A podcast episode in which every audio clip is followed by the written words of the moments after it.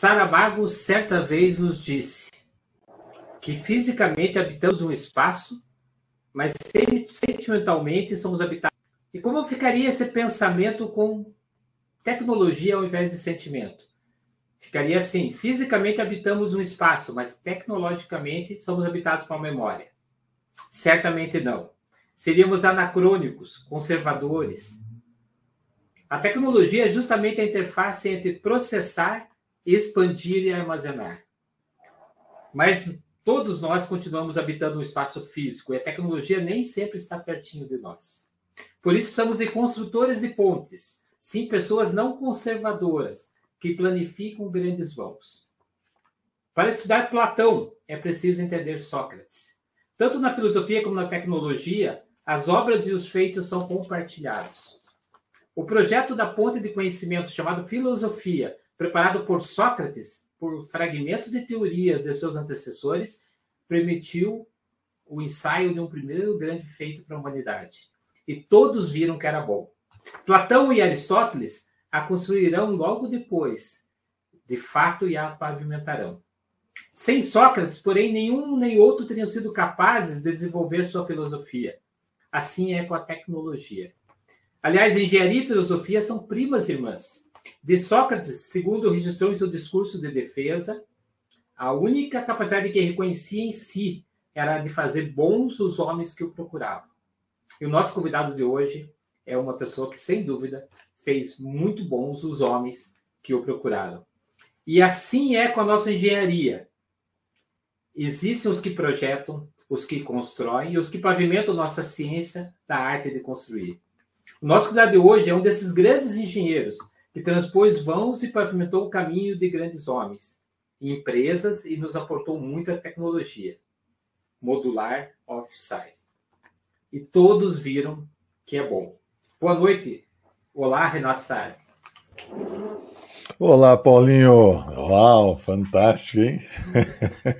O convidado temos um carinho especial por ele.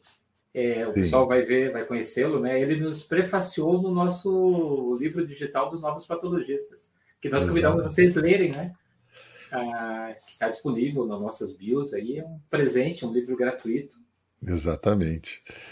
E ele deixou tem deixado um legado fantástico, né? Eu vou ler aqui rapidamente o currículo do Paulo Sérgio, né? A gente tem o prazer aqui de recebê-lo, até que enfim, porque esse homem é muito ocupado, né? Hoje a gente tem a honra aí de receber o engenheiro Paulo Sérgio Ferreira de Oliveira, homônimo aí do Paulinho, Paulo Sérgio. E eu vou ler um pouquinho aqui do currículo dele. Engenheiro civil pela Itajubá de Minas Gerais, pós-graduado em várias disciplinas pela Poli, na USP, aqui em São Paulo, MBA pela FIA, né, Faculdade de Administração, Economia e Administração pela USP, e mestrado em Inovação na Construção pela Poli USP, né, Inova Poli, se eu não me engano, eu acho que é isso, Inova Poli. Project Manager Professional pelo PMI, 20 anos como executivo e dirigente de indústrias para construção, produtos para construção como Fosroc, Denver, Sica, 15 anos como diretor de empresas de engenharia, uma das maiores aqui de São Paulo, Método, JHSF, Brookfield, Tegra e Mutual, CEO de incorporadoras como JHSF, CEO na Mutual, é professor convidado pelo IPT, no mestrado de pós-graduação pelo FGV, Mackenzie, Polintegra, aqui o nome, FAP, Instituto ITIE, presidente da Associação Brasileira de Construção Industrializada, BCI, coordenou o Comitê CT501 do IBRACON, que elaborou a norma 14050 da ABNT, que é revestimentos de alto desempenho para pisos, mais de 50 trabalhos técnicos publicados no Brasil e no exterior, conselheiro da revista Técnica, da Tecni, coordenador editorial de revistas Piso Industrial e Impermeabiliza, escreve artigos sobre tecnologia, inovação, industrialização da construção modular, como Building, Construliga, C3, né, Clube da Construção Civil e Liquidim. É presidente do Conselho e coordenador do Núcleo de Construção do C3, Clube da Construção Civil, e atualmente é CEO da Aratal Construção Modular. Muito bem-vindo, Paulo Sérgio de Oliveira. Como você está? Tudo bem? Boa noite. Paulinho e Renato. Recebi com muito carinho, Paulinho, a tua... Você me emocionou, tá? É o que eu quero dizer. Realmente, não esperava essa recepção. Ele me emocionou, imagino você. Eu não exagerei em nada. Ainda bem que eu fiquei um pouquinho fora do ar aqui, tá? Mas muito obrigado pelo carinho de vocês. É um imenso prazer estar aqui para a gente bater esse papo. Paulo, eu quero colocar primeiro aqui as pessoas que estão te dando boa noite, né? O Constâncio. O Constâncio é lá do Instituto de Engenharia, o Henrique lá do Rio de Janeiro, então estavam aí antes de começar a live. O Henrique já fez até uma pergunta aqui, depois a gente põe no ar, né? O Cláudio Luiz Tuller, te deixando aí um boa noite. José Luiz Varela, deve ser nosso famoso Montes, lembra do Eustênio Montes? Boa noite, em especial professor Paulo Sérgio. O Tuller faz aí, concordo com as menções feitas ao engenheiro Paulo Sérgio, que com certeza só contribuiu para a engenharia brasileira. A Bia, minha querida companheira aí lá de Maringá. Boa noite, Bia. E já temos aí 15 pessoas. Vão chamando, gente, vão chamando seus amigos, colegas, vão divulgando aí, já estamos no ar. Paulo, a noite é sua e eu quero, então... te deixar à vontade. E a primeira pergunta que a gente faz, aí vai pensando, tá? No final a gente vai fazer uma outra pergunta, né? Que o Paulinho sempre faz, você já deve ter visto que a gente faz essa pergunta, né? É uma aldrávia, né, Paulinho? Explica aí para o Paulo. É uma poesia minimalista. É como aquela aldrávia, é aquilo que tem nas portas antigas, para aquele toque-toque, né? Sim. Então é uma poesia que tira a pessoa da área de conforto para deixar abrir uma nova experiência. Então, a arte atrai afetos, desafetos e outros insetos. Então, na tua grande carreira, deve com certeza, né? Muitos afetos, né? Desafetos e sempre algum inseto que ou lhe atrapalhou ou lhe inspirou na sua trajetória. Essa fica para o final. Paulo, por que a engenharia civil? E aí, por favor... Essa é uma história até interessante, né? Como a gente está aqui para contar a história, né? E eu quero agradecer o carinho dos amigos presentes, né? E de novo a vocês pela oportunidade da gente conversar um pouco, trocar experiências, quem sabe até inspirar jovens profissionais, né? Que é uma missão, né? Que a gente tem conduzido, você, Renato, eu, Paulinho, então acho que isso é importante também, faz parte da nossa trajetória. Bom, por que engenharia civil? Essa é uma questão interessante. Eu, quando era jovem, eu tinha duas ambições, né? Eu sempre gostei muito de automobilismo, né? Sempre me aventurei por esses caminhos, né? Em provas de carro amadoras, etc., né? E sempre me dei muito bem, essa é a verdade. Então, o primeiro sonho era ser piloto de carro, né? E eu participei de uma competição aqui em São Paulo e com um carro não preparado, tive um probleminha, mas acabei a prova em terceiro lugar, super bem classificado.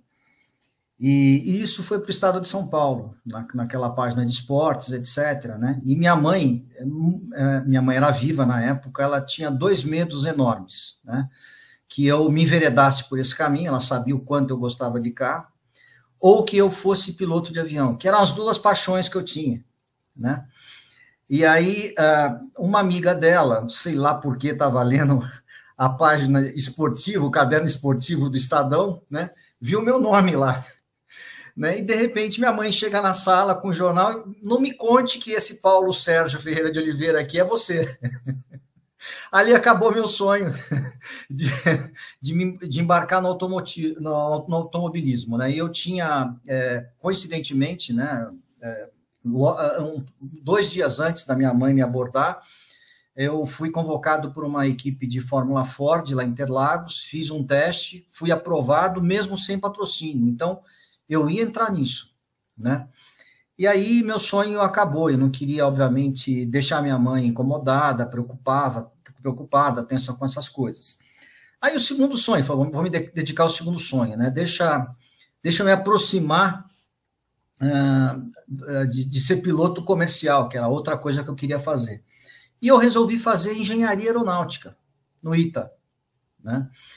E fui prestar, então, eu fui para um colégio em Campinas, para o Pio XII, que preparava engenheiros, né, ou aspirantes a engenheiros, né, que quisessem ir para o ITA.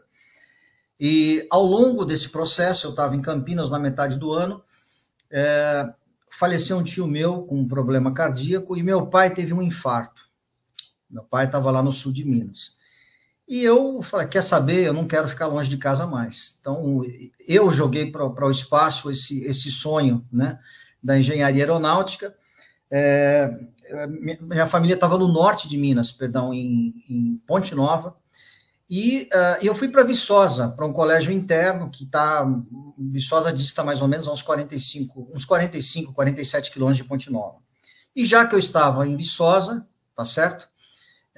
E que na Universidade Federal de Viçosa oferecia um curso de engenharia civil, eu falei, vamos fazer o seguinte, eu vou prestar para engenharia civil, se eu passar, né, eu faço o básico aqui, depois eu me transfiro lá para, quando tiver mais estável, as coisas mais tranquilas, eu me transfiro para outro lugar, vou ver se eu quero aeronáutica mesmo ou não, enfim, mas eu vou fazer pelo menos o básico em Viçosa. Bom, e passei no vestibular, né, fiz o meu primeiro ano de faculdade em Viçosa. Viçosa teve uma greve de professores, todo mundo perdeu boa parte daquilo que cursou, né? E aí minha família foi para o sul de Minas. Meus avós maternos estavam velhinhos, minha mãe queria cuidar dos meus avós, foram para Pouso Alegre, né? E eu não queria ficar longe de casa mais depois do problema do meu pai, né? Então, meu pai falou, poxa, por que você não vai fazer, já que você está fazendo engenharia civil, por que não vai para Itajubá? Eu falei, pô, pai, mas lá a faculdade é particular, aqui é federal, vou ter que pagar a faculdade, você não está no momento áureo, não, está tudo bem, vem para cá, eu pago a tua faculdade. Eu me transferi, fui para Itajubá, engenharia civil, e comecei a gostar da engenharia civil, né? Comecei a gostar bastante, né? Era engenharia, eu sabia que eu queria fazer alguma engenharia se eu fosse fazer um curso técnico, né? E eu comecei a me apaixonar pela engenharia civil, entender a utilidade social da nossa profissão, né? Isso me empolgou muito, participei de alguns projetos sociais e achei que não, eu tenho que enveredar por esse caminho, né? E como eu sempre tive uma vocação para a indústria, eu falei, eu quero trabalhar na engenharia civil, mas eu quero trabalhar como indústria na engenharia civil, né? Esse sempre foi minha vocação, né? Lá já em Itajubá, né? Primeiro, né? Meu pai perdeu o emprego, né? Então, eu tive que me virar para trabalhar, estudar, foi a faculdade inteira assim, né? Fazendo todo tipo de bico que vocês podem imaginar, dando aula de violão, de física, de matemática, né? Consertando, eu tinha uma outra habilidade, que é consertar eletrônicos, né? Então, comprava eletrônicos quebrados, consertava, vendia, né? Então, minha vida era mais ou menos essa, né? Para poder gerar... Violão, essa é novidade para mim, hein? Foi duro, foi duro. E depois eu consegui uma monitoria de materiais de construção, aí tinha um saláriozinho, a vida começou a ficar mais fácil, e aí a gente... Enfim, eu passei a conseguir dominar minha vida financeira melhor. Não era aquele sufoco de chegava no final do mês e agora? O que eu vou comer? Então, esse sufoco a gente passou um bom tempo, mas como as coisas foram se encaixando, e eu fui também fazendo estágios, depois ganhei um estágio de férias da minha chefe de materiais de construção, que é uma amiga muito querida, a professora Maria Cecília Novaes Filho, e com esse estágio eu vim para o IPT em São Paulo, e fui estagiar nada mais, nada menos do que com o professor Paulo Helene, né? Ela estava fazendo mestrado em São Paulo, o professor Paulo Helene era orientador dela, né? E o Paulo Helene me acolheu lá no IPT, e vocês imaginam um mineiro lá de Itajubá, fazendo faculdade de Itajubá, chegando no IPT com aquele monte de laboratório, poli ali do lado, com biblioteca, BCP do outro lado, eu não queria sair dali, né? Era pinto no lixo, né? E, E essa fase foi até muito engraçada, porque eu já estava muito interessado em patologia, recuperação e reforço de estruturas, essa era a área que eu queria trabalhar, e o professor Paulo Heleni estava justamente fazendo um trabalho para o Rio Palace, no Rio, né, caíram umas sacadas do Rio Palace lá por corrosão galvânica, e ele estava conduzindo um relatório com os ensaios, etc., a todo o relatório de consultoria para poder diagnosticar o que aconteceu e indicar como conduzir os reparos e os reforços e aquilo que tivesse que ser feito para poder colocar aquele prédio em ordem, né? E eu acompanhei esse trabalho, né, mas com uma dedicação enorme. Aí o Paulo virou para mim e falou, olha, como é que está o teu inglês, né? Se dá para fazer uma tradução, né? Eu achei que ele fosse me dar um artigo para traduzir uma coisa assim. O meu inglês naquela época era péssimo, gente, péssimo, né? Então, e não tinha Google, né? Não tinha internet, não tinha nada disso, né?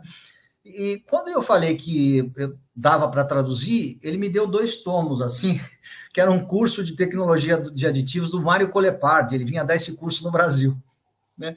Então, eu não ia estragar minhas horas de estágio para poder fazer a tradução do curso, eu queria me enveredar lá pela recuperação e reforço, etc. E eu fazia isso à noite, eu estava na casa de uma tia, da minha ex-mulher, então uma pessoa muito, muito carinhosa, etc., que me acolheu também para poder, senão não teria feito esse estágio aqui. Então, de noite, lá na casa dela, era eu, uma luminária, um dicionário, né? E daqueles tomos lá, de cada 3 palavras, 2 eram do dicionário e outra era minha, né? E assim a gente passou os 3 meses, né? Traduzindo aquele troço desse tamanho, que teve um lado ótimo, né? Eu aprendi pra caramba sobre aditivos para concreto, me apaixonei por aquilo também, né? E na vida nada é por acaso, né? Então, aí terminou o estágio, o Paulo me convidou para vir para São Paulo. Falou, olha, brincou, né? Ô, mineiro, a hora que você terminar a faculdade lá, você vem trabalhar comigo aqui. Falei, puxa vida, era tudo que eu sonhava, né? Trabalhar para o professor Paulo Heleni, com o professor Paulo Heleni no IPT, era tudo que eu queria, né? E assim foi, né? Eu me formei em Itajubá, acabei comprando uma moto, a gente fazia uns trabalhos lá para a faculdade também, de prestação de serviços, de controle da qualidade, etc. Eu vim com essa moto para São Paulo, cheguei aqui, vendi a moto, né, para poder ficar numa pensão e procurar emprego um tempo, se precisasse, mas eu já tinha um caminho certo, que era o IPT. E aí fui visitar o Paulo Heleni no IPT. Ele falou, olha, Paulo, só tem um problema, né? Nós estávamos ali no meio da década perdida, né? No meio dos anos 80, isso foi dezembro de 84, janeiro de 85. E o Paulo virou para mim e falou, olha, não tem como te contratar agora, o IPT não está contratando ninguém, nem promovendo ninguém. Então vamos arranjar um bico para você fazer, vamos procurar alguma outra coisa, e quando der a gente vem para cá. Eu falei, tudo bem, né? E nesse bico para fazer, ele já estava começando a preparar um livro que era o Manual de Reparos, né? Eu não sabia ainda para quem era aquele produto, o que ele queria fazer com aquilo, né? E aí eu acabei também passando um sufoco danado, porque na década perdida, né, o dinheiro estava acabando, né? O dinheiro da moto estava acabando, né? E a gente vivia com muita, assim, de uma forma muito simples, né? Se alimentando com aquilo que era estritamente necessário, né? Para o dinheiro dá para mais tempo, eu sabia que estava difícil. E eu era um recém-formado em Itajubá, em São Paulo, né? E quando aparecia vaga para recém-formado, né? Pô, o pessoal queria profissionais do Mackenzie, da Poli, da Unicamp, né? Não um recém-formado de Itajubá, né? Para as poucas vagas para recém-formado, eram muito poucas. E nesse momento eu passei por um programa que estava recrutando trainees numa empresa grande, que eu não vou falar o nome, porque é chato, ela existe ainda hoje. E nesse programa eram quase 400 candidatos, né? E no final eu estava entre os 12 finalistas, né? E falei, agora eu não saio daqui, eram só 3 vagas para treinar, agora eu fico até o final. E tinha, nos últimos 2 meses, dinâmica de grupo todas as quartas-feiras de tarde, nessa empresa. E era uma dinâmica meio tensa, né? Uma coisa de você ser meio agressivo para ocupar um espaço pequeno na sala, como se fosse aquela brincadeira das cadeiras e tal, né? Já não tava, não tinha discussão técnica mais, não era perfil, não era currículo, né? Era uma questão comportamental. Eu não estava muito confortável com aquilo, né? Mas participei porque eu precisava dessa vaga, né? Então, essas 12 pessoas finalistas se conheciam pelo nome, né? Aí, de repente, sai lá um edital de convocação no jornal, né, dessa empresa, e nenhum dos 3 convocados estava no grupo dos 12 finalistas. Nenhum dos 3 convocados para a vaga. Eu fiquei muito irritado com aquilo, né? Peguei uma máquina de escrever lá na minha pensãozinha emprestada, escrevi lá um texto, né, depois da formatura, as dificuldades, dei esse o título, mandei para o Estado de São Paulo, foi lá para a página 2, opinião do leitor. Né? E eu dei nome aos bois, né? Eu contei exatamente qual a dificuldade de um recém-formado de Itajubá na década perdida, procurando emprego, o sufoco que eu estava passando, né? E aí, também para não identificar a empresa, conheci um outro amigo muito querido, né?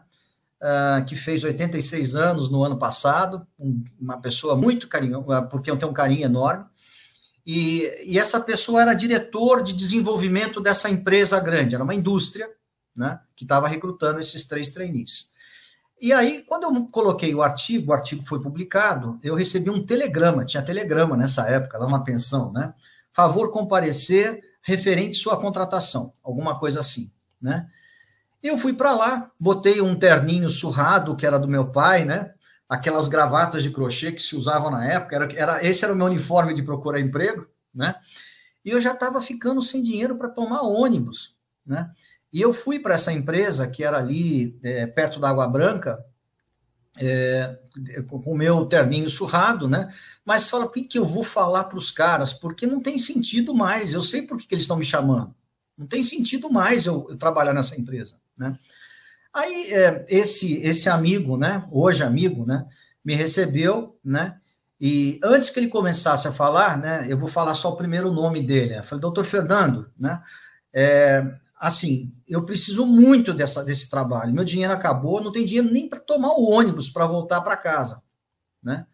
Então, assim, para minha pensão, então, eu tenho que voltar para Minas, não sei o que eu vou fazer, se eu vou plantar feijão lá no sul de Minas, o que eu vou fazer, mas não dá mais para ficar em São Paulo procurando emprego, né? E eu preciso muito dessa vaga, mas eu vou ser uma pedrinha no sapato de vocês e vice-versa. Nós dois sabemos por que eu estou aqui. Não faz sentido eu trabalhar para vocês, né? Com essa clareza toda. Ele falou, calma, mineiro. Vamos conversar aqui. Deixa eu ver teu currículo. Abre o meu currículo. Ah, você fez estágio lá no IPT com o professor Paulo Helene. Você gosta de recuperação? Eu falei, gosto muito. Ah, eu gostaria de te apresentar um amigo, né? Quem seria seu amigo, né? Ao Bauer, doutor Luiz Alfredo Falcão Bauer, ele falou o próprio, né? Eu acho que você tem tudo a ver, né? Quem sabe você não trabalha com ele, né? Ele pegou o telefone e já foi ligando para Bauer, colocou o doutor Bauer na linha, né? E o doutor Bauer falou para ele, olha, vem para cá já, manda o rapaz para cá, que eu quero conversar com ele. A gente não tem vaga não, já deixa ele avisado, mas eu quero conversar com ele.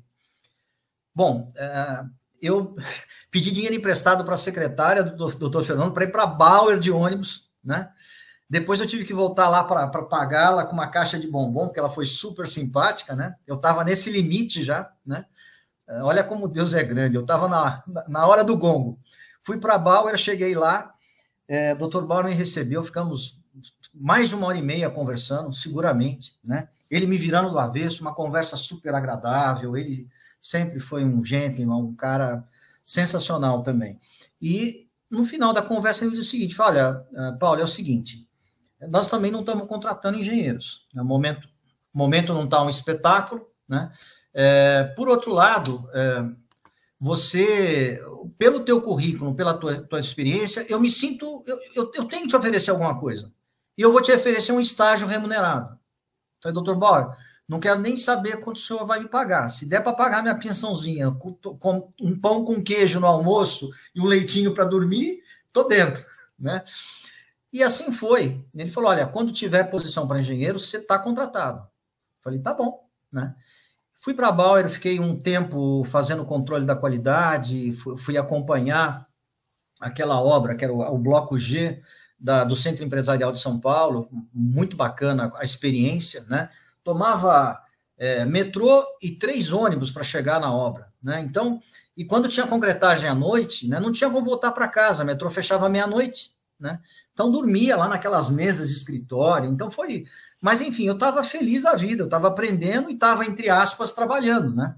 Como estagiário, mas estava trabalhando.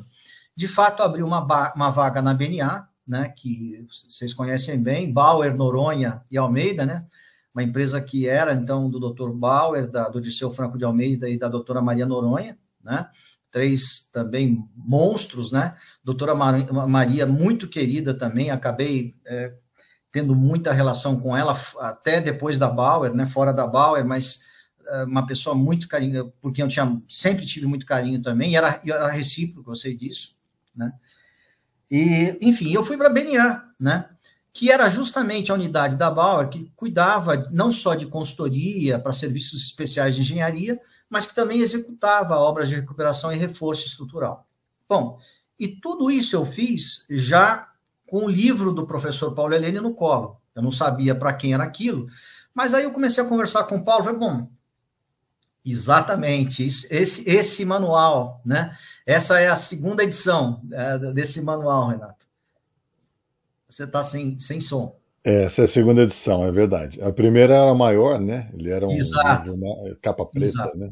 Exatamente. Vermelho, né? Exato, né? É. E eu fiz uma pergunta para o Paulo, mas escuta, para quem que vai esse manual, né? E a gente combinou o seguinte, ele ia cuidar daquilo que era o diagnóstico, né? A patologia em si, e eu já estava trabalhando com aquilo que vinha depois, né, com a remediação, com o reparo, o reforço, né?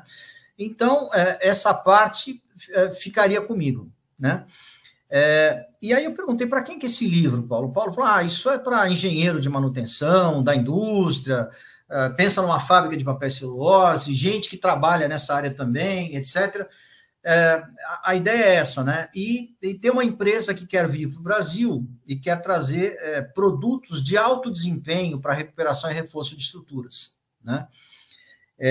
E essa empresa é patrocinadora desse livro, né?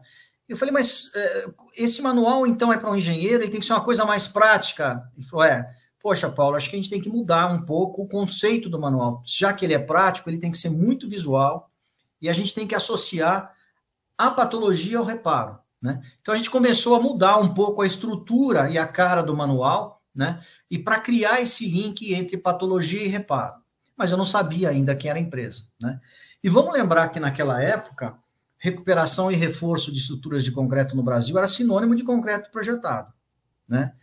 E concreto projetado, teoricamente, é um material barato, né? Cimento, areia e pedra é aditivo, né? Um aditivo...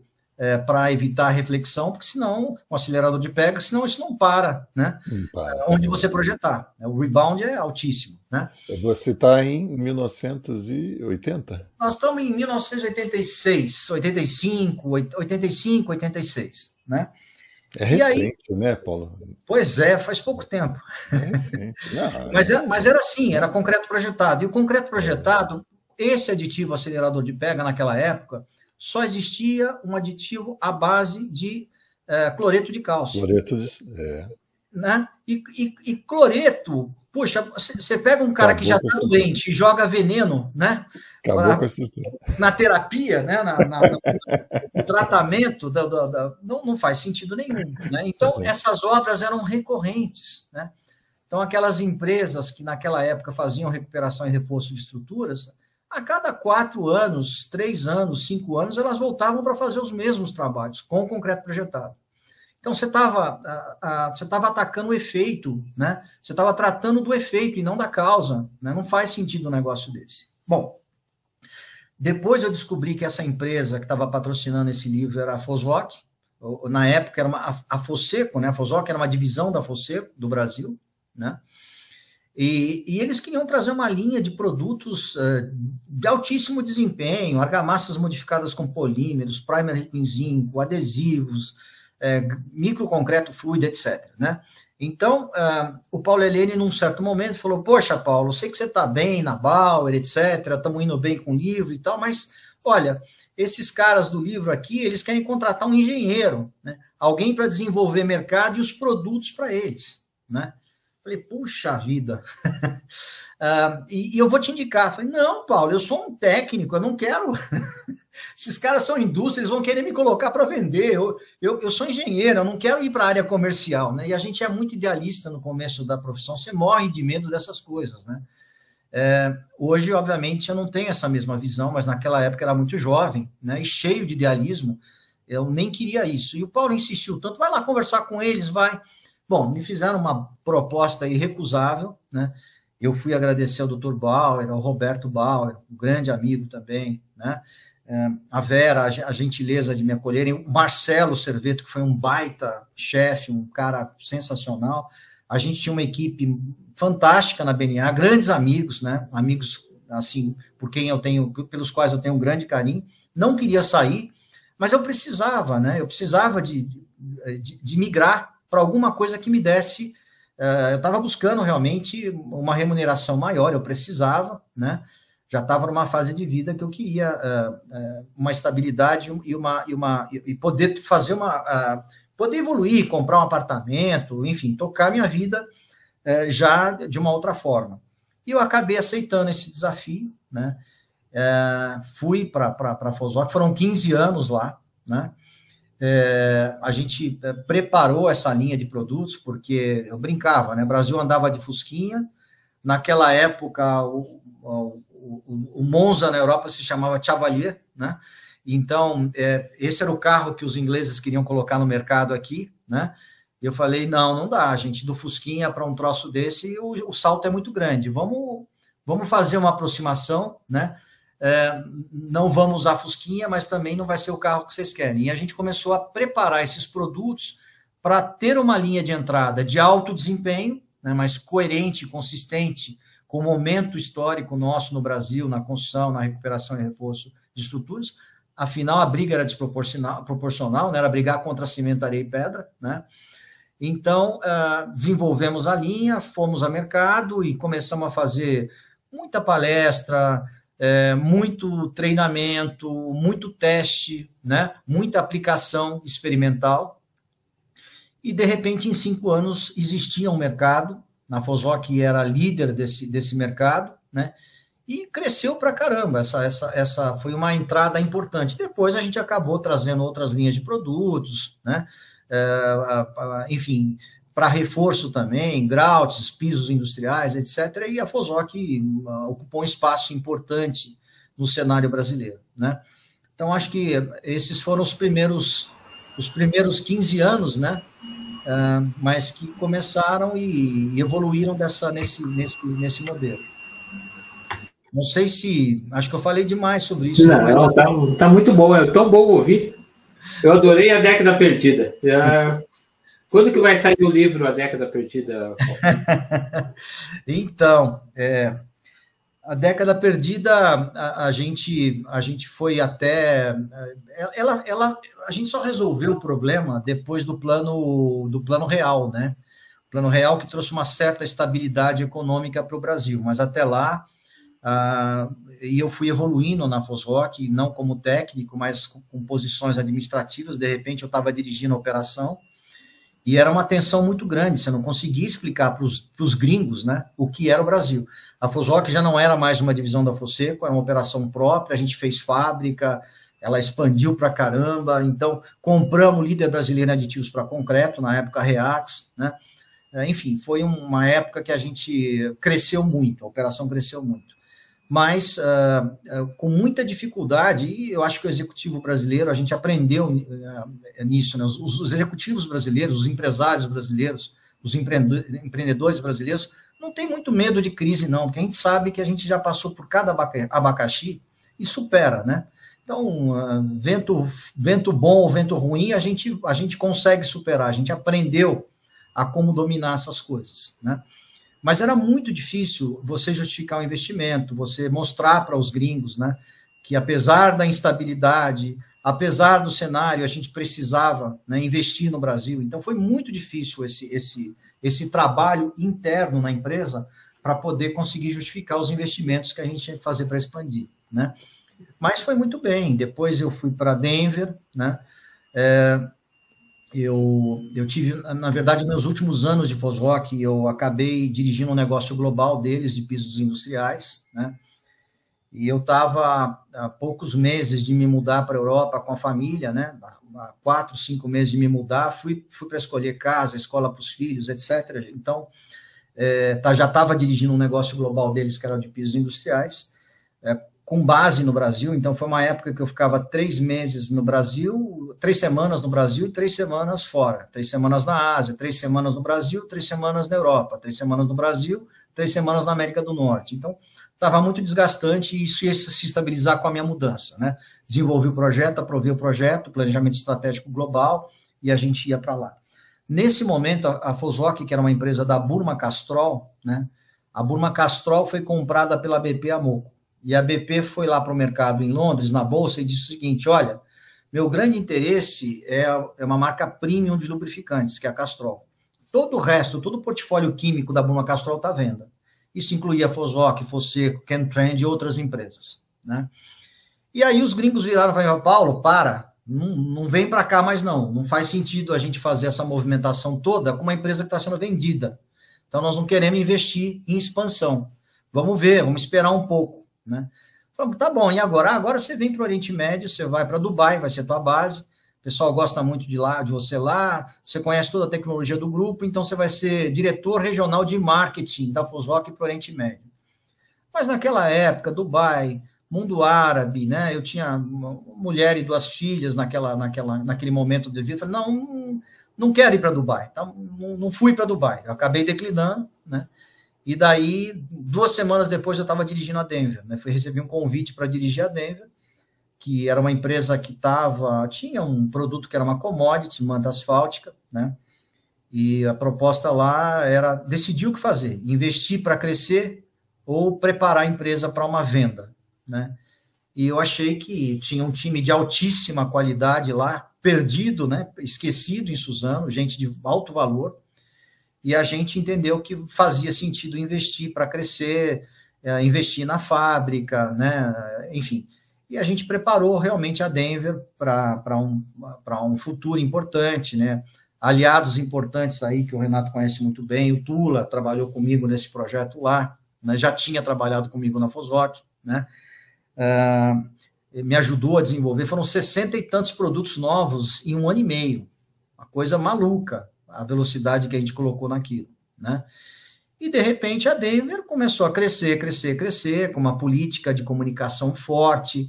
A gente preparou uma estrutura de venda, né? Representantes e distribuidores muito fortes, né? Fizemos lá convenções importantes para poder transferir conhecimento, tecnologia, motivar essa turma. E a Denver decolou também, foi super bem.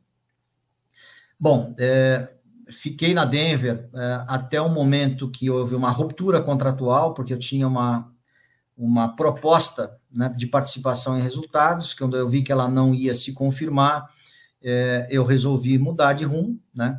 Acabei, eu fui, inclusive, foi engraçado isso, eu fui para a minha sala, quando eu me desliguei, para poder tirar uma caixinha para pegar minhas coisas, meus objetos pessoais e tal, e passei na sala do Tula para me despedir dele, como eu passei na sala da Léo, do Emerson, foi me despedir do pessoal, né? E cheguei da Elisa, né? A gente, que eu tenho muito carinho por eles também. Aí passei na sala do Tula, cheguei lá, o Tula estava sendo demitido. Aí eu tô falando: me espera no estacionamento que eu já vou. No estacionamento da Denver, nós decidimos ser sócios numa empresa para fazer projeto, gerenciamento, né? De obras de reabilitação de edificações, né? A gente montou um site ali no pátio de estacionamento da Denver, né? A gente começou com um site. E foi muito engraçado, porque eu comecei a conversar com os amigos sobre um site e 2 semanas depois, a gente tinha um monte de projeto contratado sem ter escritório, sem ter equipe, sem ter nada. E a gente saiu montando escritório, equipe, comprando impressora, plotter, enfim, né? Como é que bota um negócio desse para rodar, né? E foi muito interessante, e a gente estava com uma carga de trabalho muito grande, até porque a OnSite era uma rede de consultores independentes, mas integrados. E a gente só queria abacaxi. Você pegava aqueles projetos onde você tinha problema de fundação, fachada, estrutura, no mesmo prédio, né? E a gente pegava os especialistas, né? Para a gente poder fazer... A gente era mais ou menos... O nosso papel era de junta médica. Faltava isso na engenharia, né? Alguém que pudesse não só organizar os ensaios, conduzir os ensaios e o trabalho de campo, mas que pudesse coordenar esses consultores para poder conduzir um diagnóstico sistêmico, né? Pensando sistemicamente, né?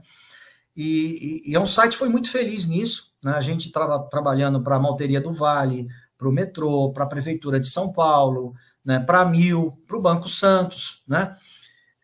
Só que com um probleminha, estava mudando a legislação de São Paulo e a gente não conseguia emitir uma nota fiscal, a gente não tinha inscrição estadual, né? Não se emitia inscrição estadual. E depois de 7 meses, 8 meses, nesse sufoco, a gente pagando várias equipes de engenharia, consultores caros, né? Falei, puxa, Tula, vou ter que voltar para o mercado, né? Até porque eu não tenho como investir aqui, né? Se eu não voltar para o mercado e buscar salário, né? E aí fiz isso, coloquei uma pessoa para fazer o trabalho administrativo e de gestão e prometi para o Tula, menti para ele, na verdade, né? Achei que eu ia conseguir, né? Que, olha, Tula, eu ajudo nos relatórios, final de semana, etc., de noite eu te ajudo nos relatórios, etc. E aí eu fui receber um convite da SICA para dirigir a divisão de construção da SICA no Brasil, e isso me absorveu integralmente, eu não consegui o tempo que eu precisava, e a pessoa que eu coloquei lá para ajudar o Tula, né, tinha uma dificuldade muito grande para eles se ajustarem, né, a química não foi legal, né? E até fazia muito sentido, porque o Tula sabia que a gente tinha que fazer resultado no curto prazo, esse profissional era excelente, mas ele estava plantando para médio e longo prazo, né? Então, enfim, isso acabou, num certo momento, né, com o portfólio de clientes da OnSite, né, porque a gestão dos clientes não estava sendo feita da forma que eu acho que talvez a gente devesse fazer, ou talvez a gente fizesse se eu estivesse lá, apoiando o Tula, né? Faltou apoio meu para ele, essa é a verdade, né? Então foi falha minha mesmo, né? Eu não tinha o tempo que a gente precisava, e aí eu acabei transferindo a OnSite para o Tula, as minhas cotas para o Tula, né? E aí continuei a minha vida como executivo na SICA, né? Essa foi a primeira tentativa minha de empreender, né? Fui para a SICA, foi um trabalho de reestruturação enorme, né? Uma empresa que estava perdendo dinheiro e market share há 12 anos no Brasil, foi pioneira no Brasil, né? Entrou no varejo sem saber exatamente qual era a dinâmica do varejo, né? Não tinha muita clareza disso, né? Tinha um saque que era complicado para uma empresa que tinha muitos pontos de venda no Brasil para atender, né? Então, a gente deu uma organizada enorme na casa, na estrutura, e uma reestruturação muito grande na área comercial. Colocamos uma pessoa forte em varejo, uma pessoa forte no mercado de vendas diretas, e dividimos isso numa matriz, né, como na época a gente fazia, de gerentes regionais por gerentes de unidades de negócios, né? O Brasil é muito grande, a gente tinha que ter gerentes regionais, né? Tem a questão do bairrismo também, né? O pessoal do Sul não gosta de conversar com o pessoal daqui de São Paulo, né? Os hábitos são diferentes, né? Então as pessoas... A gente tem isso no Brasil, o regionalismo é muito forte, a gente tem que entender, né, essa questão no relacionamento, né? Enfim, mas a SICA decolou, a gente trouxe muita coisa nova, renovamos a linha de produto, a comunicação com o mercado, né? Botamos um caminhão escola para funcionar lá, para poder treinar gente de obra. Então, o caminhão, metade do caminhão era uma sala de aula, metade era laboratório para aplicar produto, para testar. Ia para as escolas de engenharia também para dar curso, enfim. Então, foi um projeto que foi muito bom, né? A SICA, no primeiro ano, cresceu 13 e poucos %, deixou um EBITDA muito pequeno, mas já foi um susto depois de 12 anos perdendo dinheiro. No segundo ano, ela cresceu 39% e deixou 14% quase, 13,9% de EBITDA. Eu tive que viajar para o mundo inteiro para explicar o que estava acontecendo aqui, né? Então, foi realmente muito bem sucedida essa reestruturação e essa operação, né? Aí, da SICA, eu recebi um convite para ir para a Método Engenharia, né? Eu tinha muita vontade mesmo de começar a contribuir mais como engenheiro, né? Essa cabeça de indústria, e depois de 20 anos de indústria, né? Entrar na engenharia, construção e incorporação, né? Então, a minha primeira experiência foi na Método, isso já estamos lá em 2005, 2006, mais ou menos, né? E na Método, eu dirigi dois negócios, a Método Fast, que faz obras rápidas para o varejo, e você vê, tudo na vida tem uma razão de ser, né? Na minha teoria, Fast Construction é uma das bases, é um dos pilares da construção modular, né? E tinha uma certa confusão de Fast Construction lá, né? Isso é sistema construtivo, é o quê? E os processos, a Método tinha passado por uma crise, ela perdeu boa parte da metodologia, dos processos, né? E a gente olhou para o Fast e falou, não, tem alguma coisa errada nesse motor comercial, a gente tinha só um cliente, só um banco que era cliente do Fast, né? Então, tinha um risco de negócio alto, e eu vou estudar esse negócio melhor. E chegamos à conclusão que não, Fast Construction é muito processo, muito mais que sistema construtivo. E uma logística e suprimento de alto nível, como se faz nas cadeias de valor mais complexas da indústria, né? Então, é procurement, supply chain, logística reversa, né? É outro nível de logística. Você já tem que você já tem que ter o banco de dados, a biblioteca do cliente embarcada para você adaptar projetos muito rapidamente. Tudo que ele compra de imóvel, equipamento, você já tem que ter isso pré-contratado para só emitir pedido sabendo qual que é o lead time do fornecedor. Se você não souber qual é o lead time e não se ajustar a isso, você não entrega, é muito rápido, né? Entregar, sei lá, 40 agências em 60 dias, 70 dias, né? Então, são coisas desse tipo. Então, a gente redesenhou os processos, botamos uma estrutura comercial nova, recrutei, né?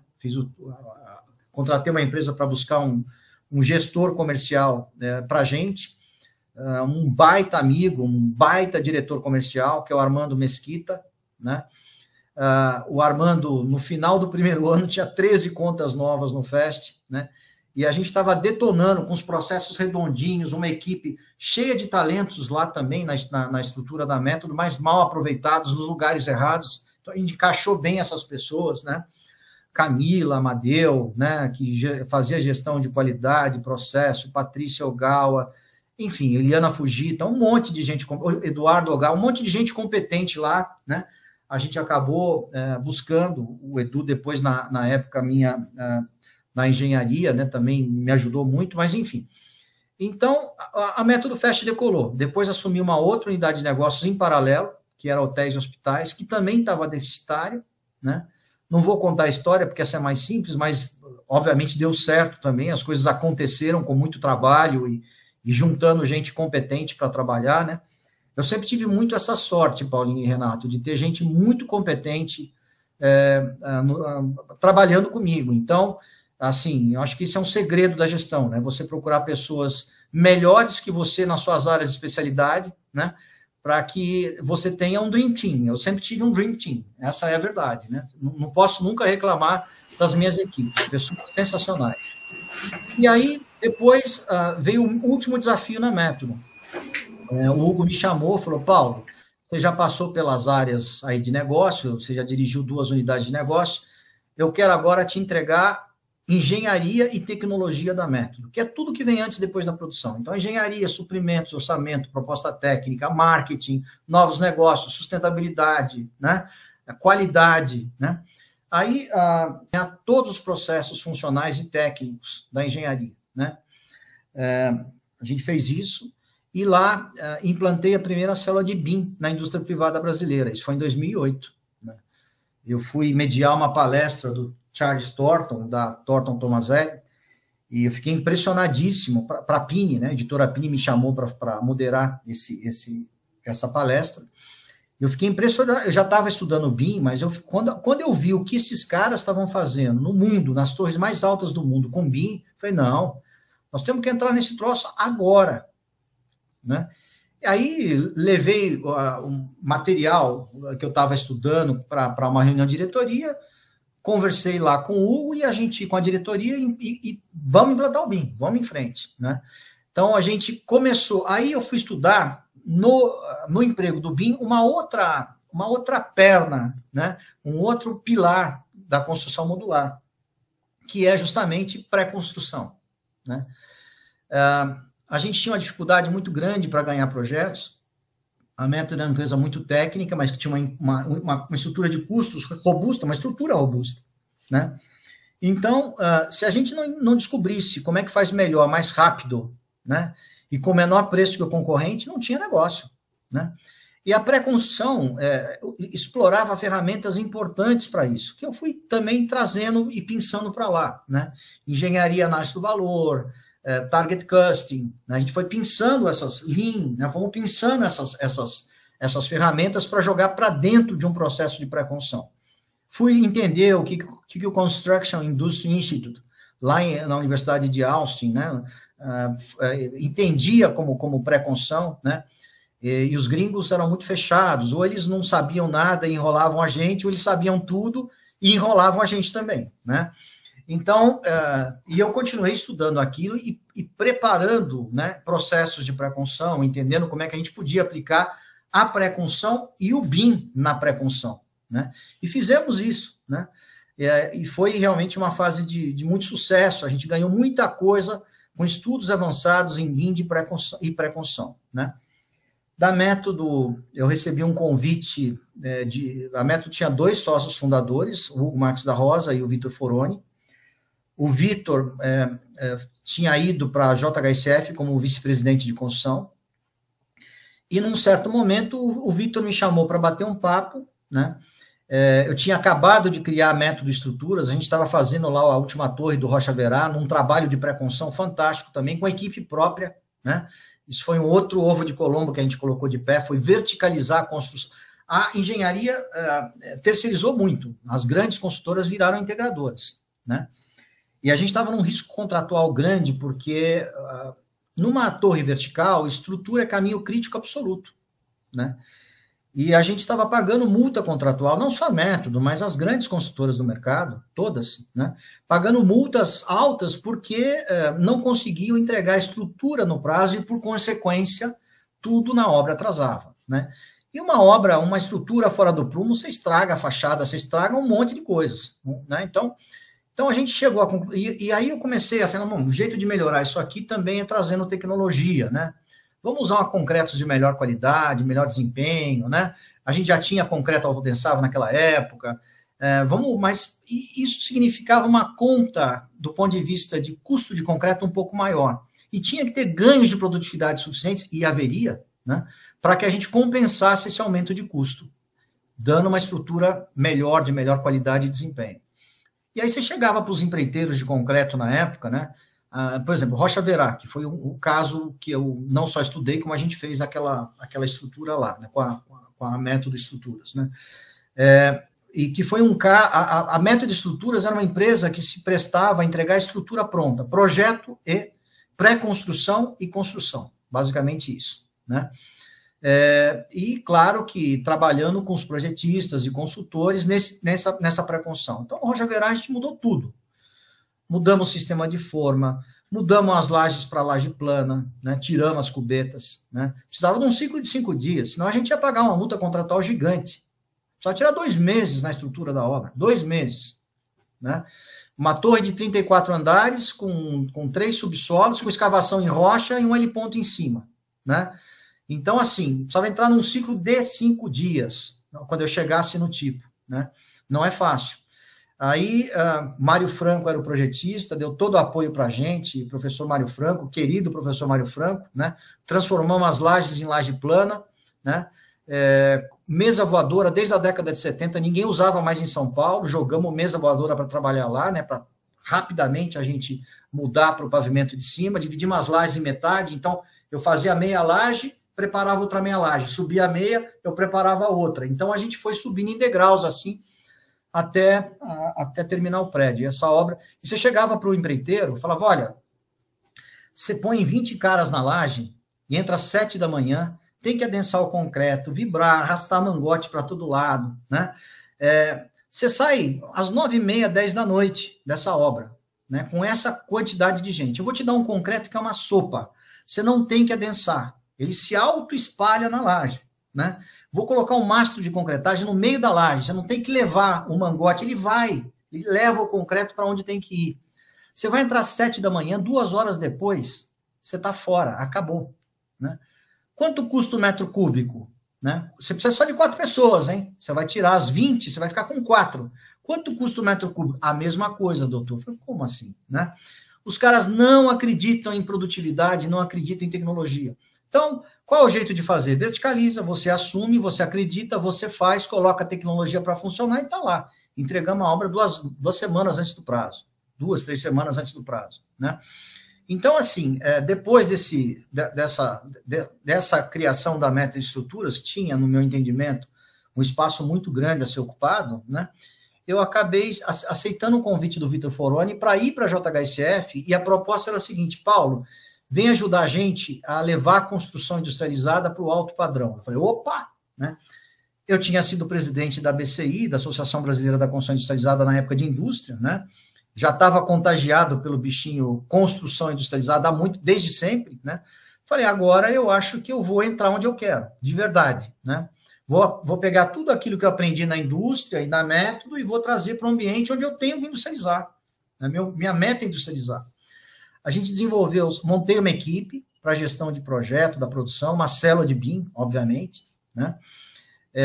E uma equipe forte também, o Tula também foi esteve comigo na Método, esteve comigo também na JHSF, né, como gerente de engenharia, e a gente desenvolveu 7 tipologias construtivas, né?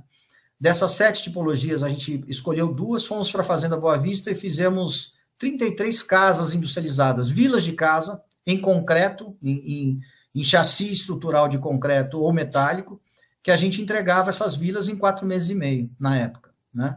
Casas com banheiro pronto, né? Em estrutura metálica ou de concreto pré-fabricado, com painel arquitetônico de fachada de concreto pré-fabricado, laje pré-fabricada de concreto, um smart box na entrada da casa para onde você conectava as redes, né? Kits hidráulicos, elétricos, enfim. O que a gente está fazendo hoje é uma evolução daquilo que a gente fez lá atrás, né?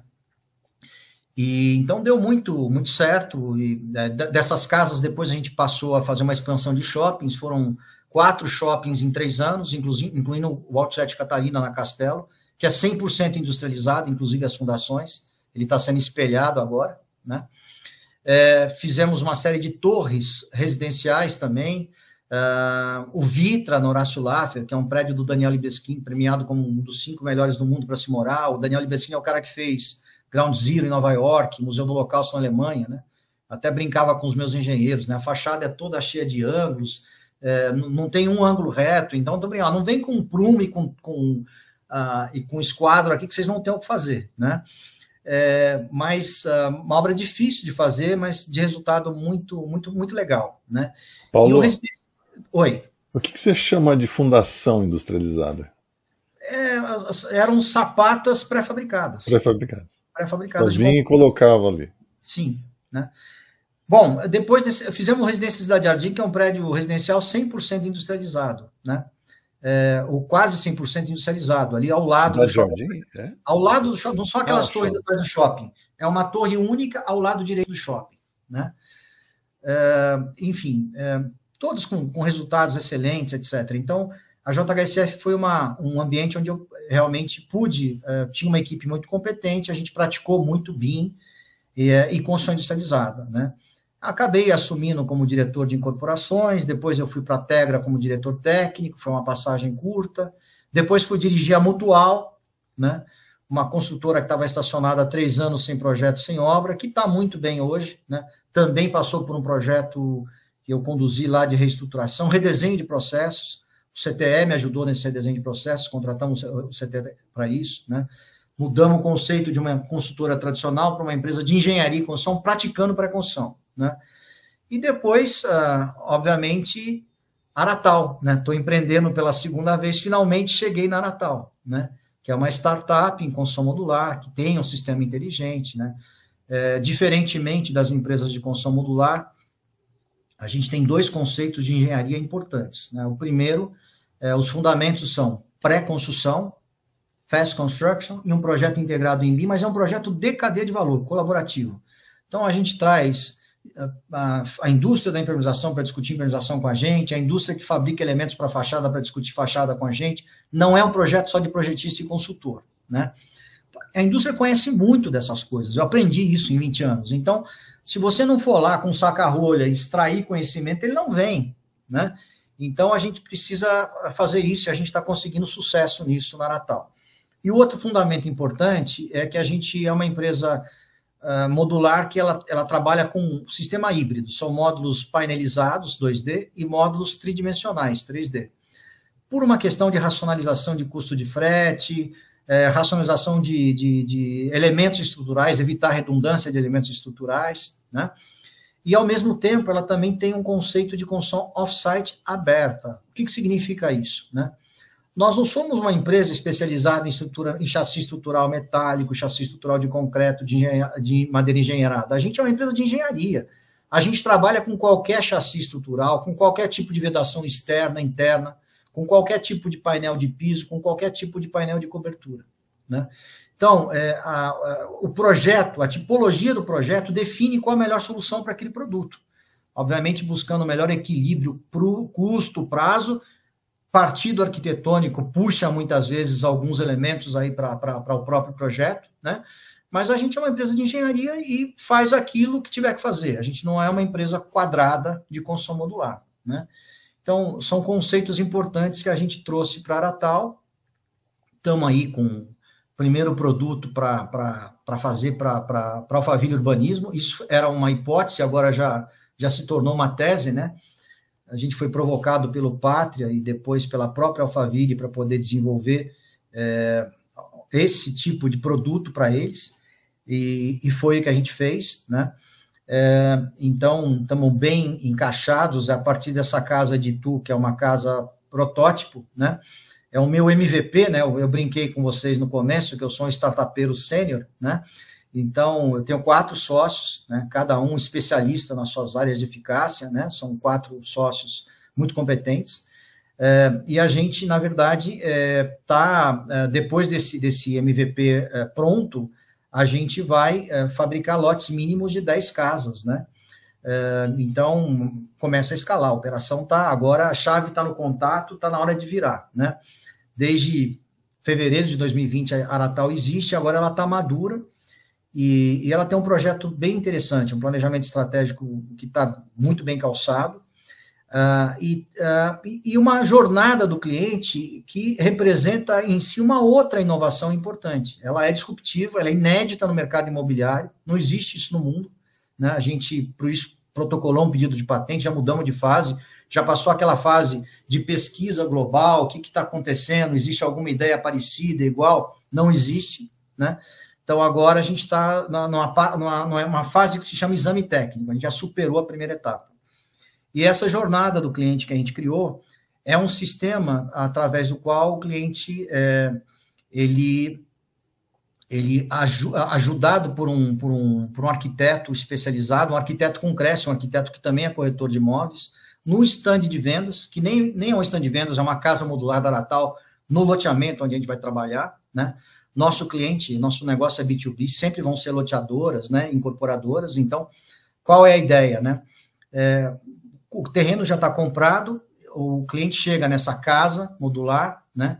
Lá tem um totem com um sistema de computador, com software de realidade virtual 3D, né? Tem 4 telas de LCD e o arquiteto vai falar, olha, vocês estão numa casa modular da Aratal, em 4 meses está no terreno de vocês, não interessa? Ah, isso deve ser caro. Não, vamos fazer uma experiência, não custa nada. Aí ele vai lá e coloca, olha, eu tenho esses 12 modelos de casa. Qual que vocês gostam mais? Ah, gostei do modelo 2. Bacana, mas o que vocês precisam? Ah, 3 suítes, um home office, uma área de lazer com piscina. O arquiteto escolhe uma planta que se adequa a isso, o que é fácil, as plantas são componíveis, você troca módulos, né? Implanta essa casa no terreno em realidade virtual 3D, o cliente já faz aquele passeio, muda a cor, textura de fachada e muda de fase, ele passa a customizar o produto com a ajuda do arquiteto. Então ele escolhe, sempre através de kits de acabamento, de lazer, com piscina maior, menor, com forno de pizza, sem os armários, eletrodomésticos, né? Que mais? Ele pode escolher tomada para carro elétrico, energia fotovoltaica. Fez as escolhas dele, o sistema automaticamente gera um orçamento na tela. O cliente pode olhar para aquilo, puxa, mas está caro. Aí o arquiteto ajuda ele a equilibrar a customização que ele quer com o orçamento dele. Chegou no número, o sistema gera orçamento revisado, minuta de pré-contrato e memorial descritivo de acabamentos. Se o cliente assinar a minuta de pré-contrato, tem uma impressora 3D no stand. Já imprime o modelinho da casa dele para ele levar para casa, para mostrar para os amigos e para a família. Baixa um aplicativo mobile no celular dele. Nesse aplicativo mobile, ele acompanha a fabricação dos módulos e a montagem da casa, em tempo real, com atualização das imagens, do cronograma, enfim. Então, uma experiência com transparência total, né? A jornada do cliente não para aí. A gente tem ideias futuras para ela, né? Mas hoje ela para nesse estágio, porque futuramente a gente quer prestar serviços de manutenção, fazer gestão de economia de água, energia, etc., né? Vender módulos complementares através da jornada do cliente, né? Mas é esse o desafio hoje, essa é a nossa missão de hoje. Me permita uma pergunta. Eu ouvindo aqui, eu gerei mais 5 perguntas que eu não sei se eu posso perguntar, que o Renato me censura, né? Mas vou começar pela última, posso? Claro, por favor. Eu estou cortando o Paulinho aqui. A Aratal vai... Na verdade, está construída a casa do metaverso? Olha, é a casa física do metaverso da pessoa? Essa é uma pergunta interessante. Se você disser que é a casa física do metaverso, eu posso te dizer que é, né? Eu não sei, obviamente, eu tenho me envolvido muito com o mundo digital, com a digitalização da construção, eu sou obrigado e gosto disso, né? Então eu faço isso com prazer, né? Tecnologia embarcada é o que mais tem naquilo que a gente está fazendo. Então, a gente está embarcando muita tecnologia nesses produtos, né? Uma elétrica inteligente, que se aciona a lâmpada em 24 volts, com campo eletromagnético muito menor, né? É muito mais saudável essa casa, com redução de economia de energia elétrica, né? Com uma lógica que você usa pulsadores, então você já pode fazer cenários de iluminação, mesmo sem automação, e por aí vai, né? Um sistema que você economiza água durante o processo de aquecimento para água para banho, né? Que é patenteado, é de um inventor do Sul, né? E esse sistema, quando você abre o monocomando na água quente, é um monocomando de 4 vias, a água não cai pelo chuveiro, né? Ela volta para o reservatório. E embaixo do monocomando tem um termômetro digital que é acionado por um dínamo, então é a velocidade da água que aciona o termômetro, não tem pilha nem bateria, todo o sistema é mecânico, é por gravidade, né? E quando a água chega no termômetro, por exemplo, 39 graus, vamos imaginar que essa seja a temperatura ideal de banho para você, se aperta o botão da 4ª via no monocomando, a água cai pelo chuveiro. Você não joga 1 litro de água fora e não paga o esgoto dessa água que você está jogando fora também, né? Então, enfim, a gente está trazendo essas coisas para esses produtos, né? E essa casa vai ser cada vez mais uma casa inteligente, plugada, com sensores para permitir essa gestão de economia, de água, de luz. Quem sabe gestão... eu estou pensando em sensores para umidade, para a gente detectar previamente corrosão, por exemplo... ou danos na estrutura de madeira, se for estrutura de madeira. Então, tem várias coisas que a gente quer implementar nesse processo. A jornada do cliente segue depois com a manutenção, né? Você já tem o gêmeo digital, que é a própria casa. Segue com a manutenção. Você já pode cuidar da casa, porque você conhece tudo dela. Perfeito. E podemos, dependendo do produto, se o projeto permitir, entregar, por exemplo, futuramente mais um módulo, um módulo de lazer, mais uma suíte, né? Então, são coisas que num produto modular você pode perfeitamente fazer. Você pode planejar o crescimento da família.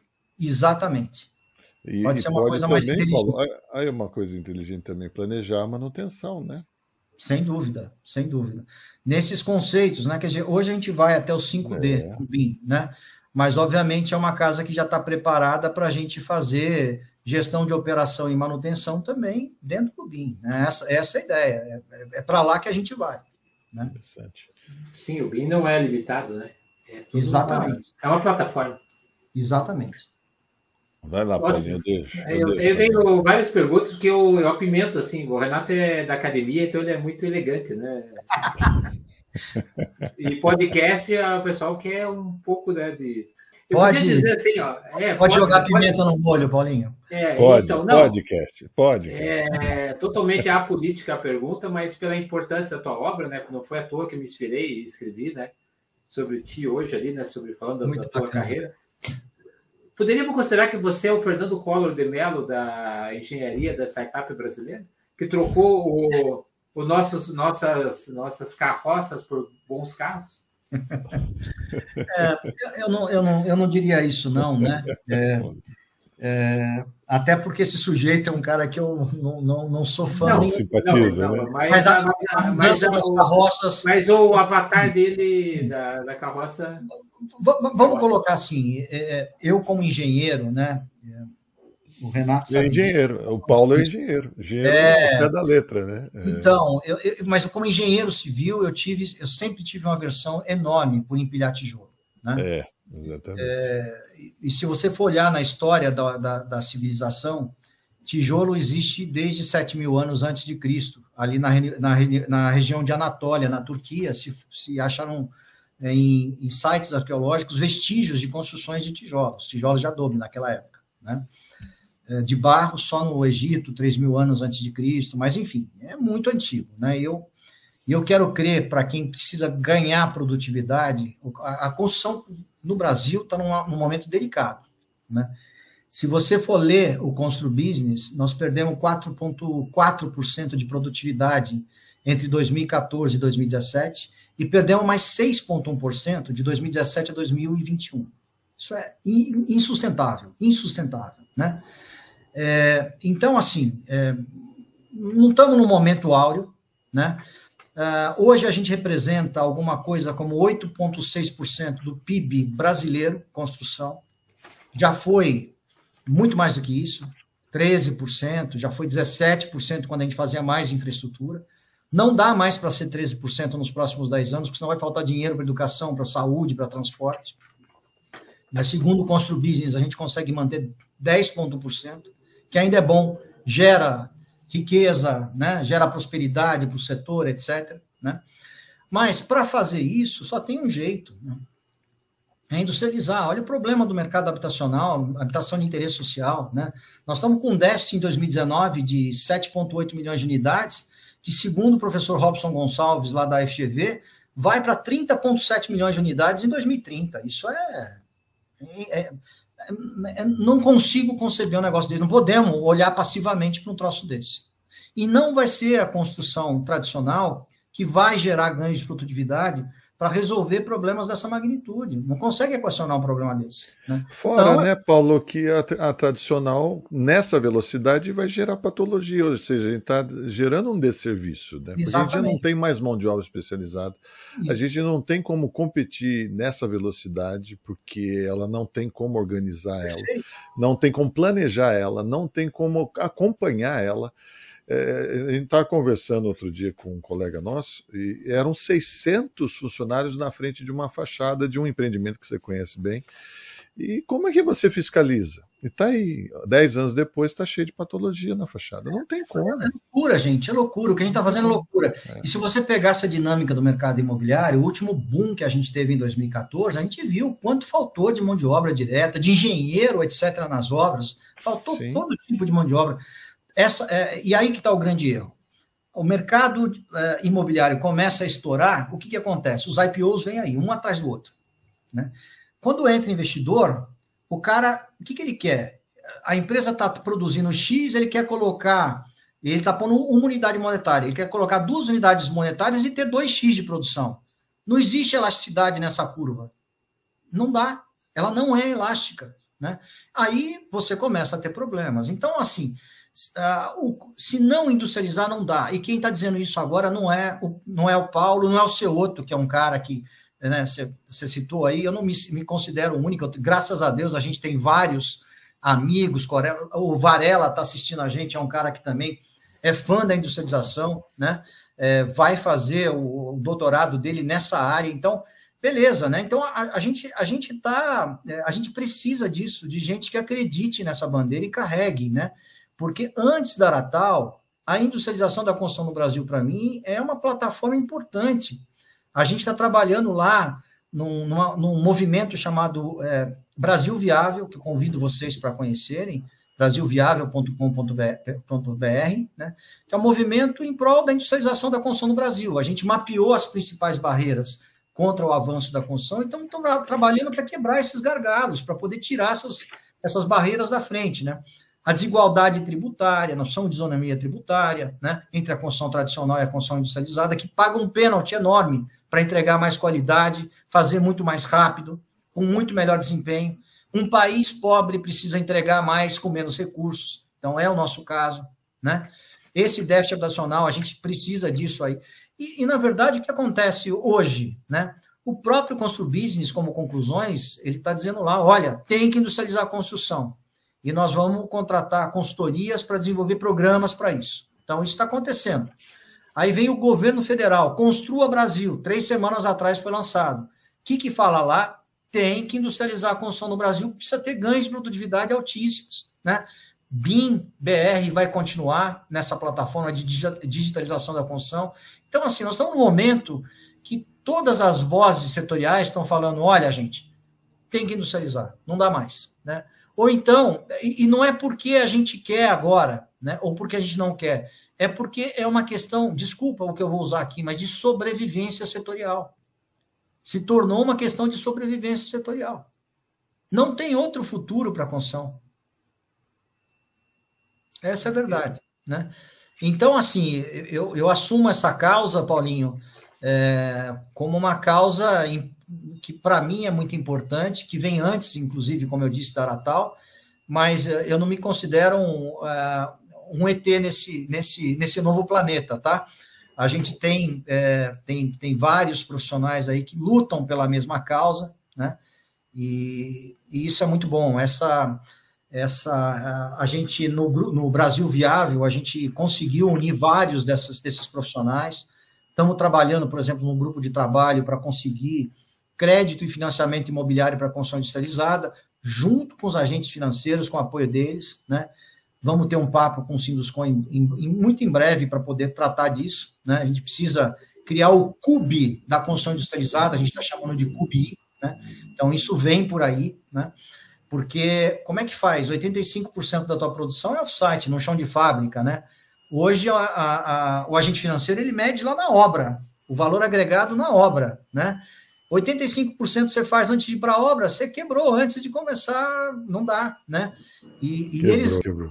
Eles entendem claramente, né, que a construção industrializada é menor risco para eles, é melhor qualidade, melhor desempenho, né? Então, o escorregamento de prazo, de custo, vai ser uma coisa muito mais difícil de acontecer e eles querem financiar, né? A gente só precisa criar os meios adequados para isso. É disso que a gente está tratando de cuidar. O impacto é menor também, né, ambiental, porque você vai fazer isso em canteiro organizado, que é a fábrica, né? Não tem comparação, né? Eu vou falar um número aqui que às vezes assusta, né? Porque você consegue tirar 30% do resíduo da obra. Não, a McKinsey está dizendo o seguinte, relatórios internacionais, 80% dos resíduos você tira num processo de construção modular, 80%. Em custo, é 20% do custo, do teu custo está ali, está nessas porcarias, dessas caçambas que a gente vê nos canteiros de obra, uma atrás da outra, né? E que geralmente o gerente da obra fica escondendo aquilo lá e tirando da obra o tempo todo, porque é feio você deixar entulho, né? Desperdício, né? Dinheiro jogado numa caçamba. E poluindo, não bota fora. Sim, né? Outra coisa, né? Eu estou muito preocupado com sustentabilidade, não só colocando esses dispositivos nessas casas, etc., mas a gente também mede sustentabilidade por peso, né? Então, a gente tem que... peso específico. A gente tem que tirar peso específico, eu brinco, né? Vamos tirar peso específico dos canteiros de obra. A gente tem que fazer produtos mais leves, né? Que consumam menos recursos do meio ambiente, né? Então, são questões aí que a gente precisa trabalhar e eu acho que conceitualmente, nós temos aí muitos engenheiros competentes, inteligentes, que trabalham no mercado imobiliário, na indústria de produtos para construção, né? E que tem como colaborar com esses caminhos, né? A gente precisa convergir, né? Então, acho que é um momento de conversão, né? Conversão nos dois sentidos da palavra. Conversão para a gente mudar de caminho e conversão no sentido de convergir para aquilo que a gente precisa para ter um futuro melhor e para deixar um futuro melhor para os nossos filhos e netos. Sim. E as tuas palavras fazem eco ao que o Sabatini falava, que as funções tinham que ser modulares. É, não tem cabimento você jogar hoje de um porcelanato, porque não faz um planejamento, 40 centímetros dele numa caçamba, porque você não programou o seu ambiente, né? Ah, então, tudo isso, se citou Cioto, né? Esses homens já fizeram isso lá nos Idas da Encol, né? Belíssima lembrança. O professor Sabatini foi o grande nome, entendo eu. Aliás, tem dois nomes na industrialização no Brasil que a gente não pode esquecer. Professor Sabatini, né? Que tem um carinho grande, sempre tive também por ele, um mestre fantástico. Né? Em 89, ele já falava sobre racionalização da construção, sobre industrialização, sobre caminhos para a industrialização da construção. E outro também saudoso, o professor Vasconcelos, né? Que foi sócio da primeira empresa de pré-fabricados brasileira. Né? Então, ele já acreditava na indústria de pré-fabricados. E se a gente voltar na história, você pega aqueles malucos, por exemplo, como Le Corbusier, né? Que falava também lá em 1900 e lá vai bolinha, né? Que a gente tinha que fazer casas como o Ford fazia os carros, numa esteira, né? Numa linha de produção industrial. Né? Aí sim, é a indústria da construção, né? Então, que, por enquanto... Os modernistas brutalistas. Sim. Né? E a gente olha para o mundo hoje, Paulinho, eu brinco, né? A gente, quando era criança, gostava de assistir os Jetsons, né? Que eram aqueles caras que tinham aqueles carros que voavam, né? Aquela maletinha, o carro voando, Paulo. O carro voando, mas já tinha sistema de teleconferência, né? Nos Jetsons, né? Sistema de comunicação, né? Isaac Asimov, lá em 1950 e alguma coisa, né? Já falava em holografia, uma coisa que eu não lembro como ele chama, telepresença remota, que é holografia, né? Então, hoje, eu estava lendo um artigo há pouco tempo, que eu sempre gostei muito de ficção, né? Jornada nas Estrelas e tal, né? Velocidade de dobra. Pô, teletransferência. Já conseguiram transferir partículas em espaços curtos, tá certo? Você já tem estudo sobre isso. Saiu um artigo ontem, exatamente. Maravilha. Estão falando em velocidade de dobra, gente. Poxa, quer dizer, vamos conseguir fazer viagens interplanetárias em algum momento um pouco mais adiante, praticando aquilo que a ficção já conseguia enxergar, né? Então, se a gente não olhar para o setor onde a gente trabalha, enxergando o futuro de uma forma diferente, nunca a gente vai abandonar o passado. Então, meu inconformismo é com o passado, é esse. Não porque ele tenha sido ruim, mas porque a gente precisa evoluir. Paulo, eu vou ler porque é um podcast, então quem não está assistindo não vai saber, mas eu quero ler o do Regatieri aqui, Carlos Regatieri, ó, excelentes ponderações, que chocam pela obviedade, exatamente, né? Espero que possamos em breve ver o dia em que a construção deixe de ser a vanguarda do retrocesso.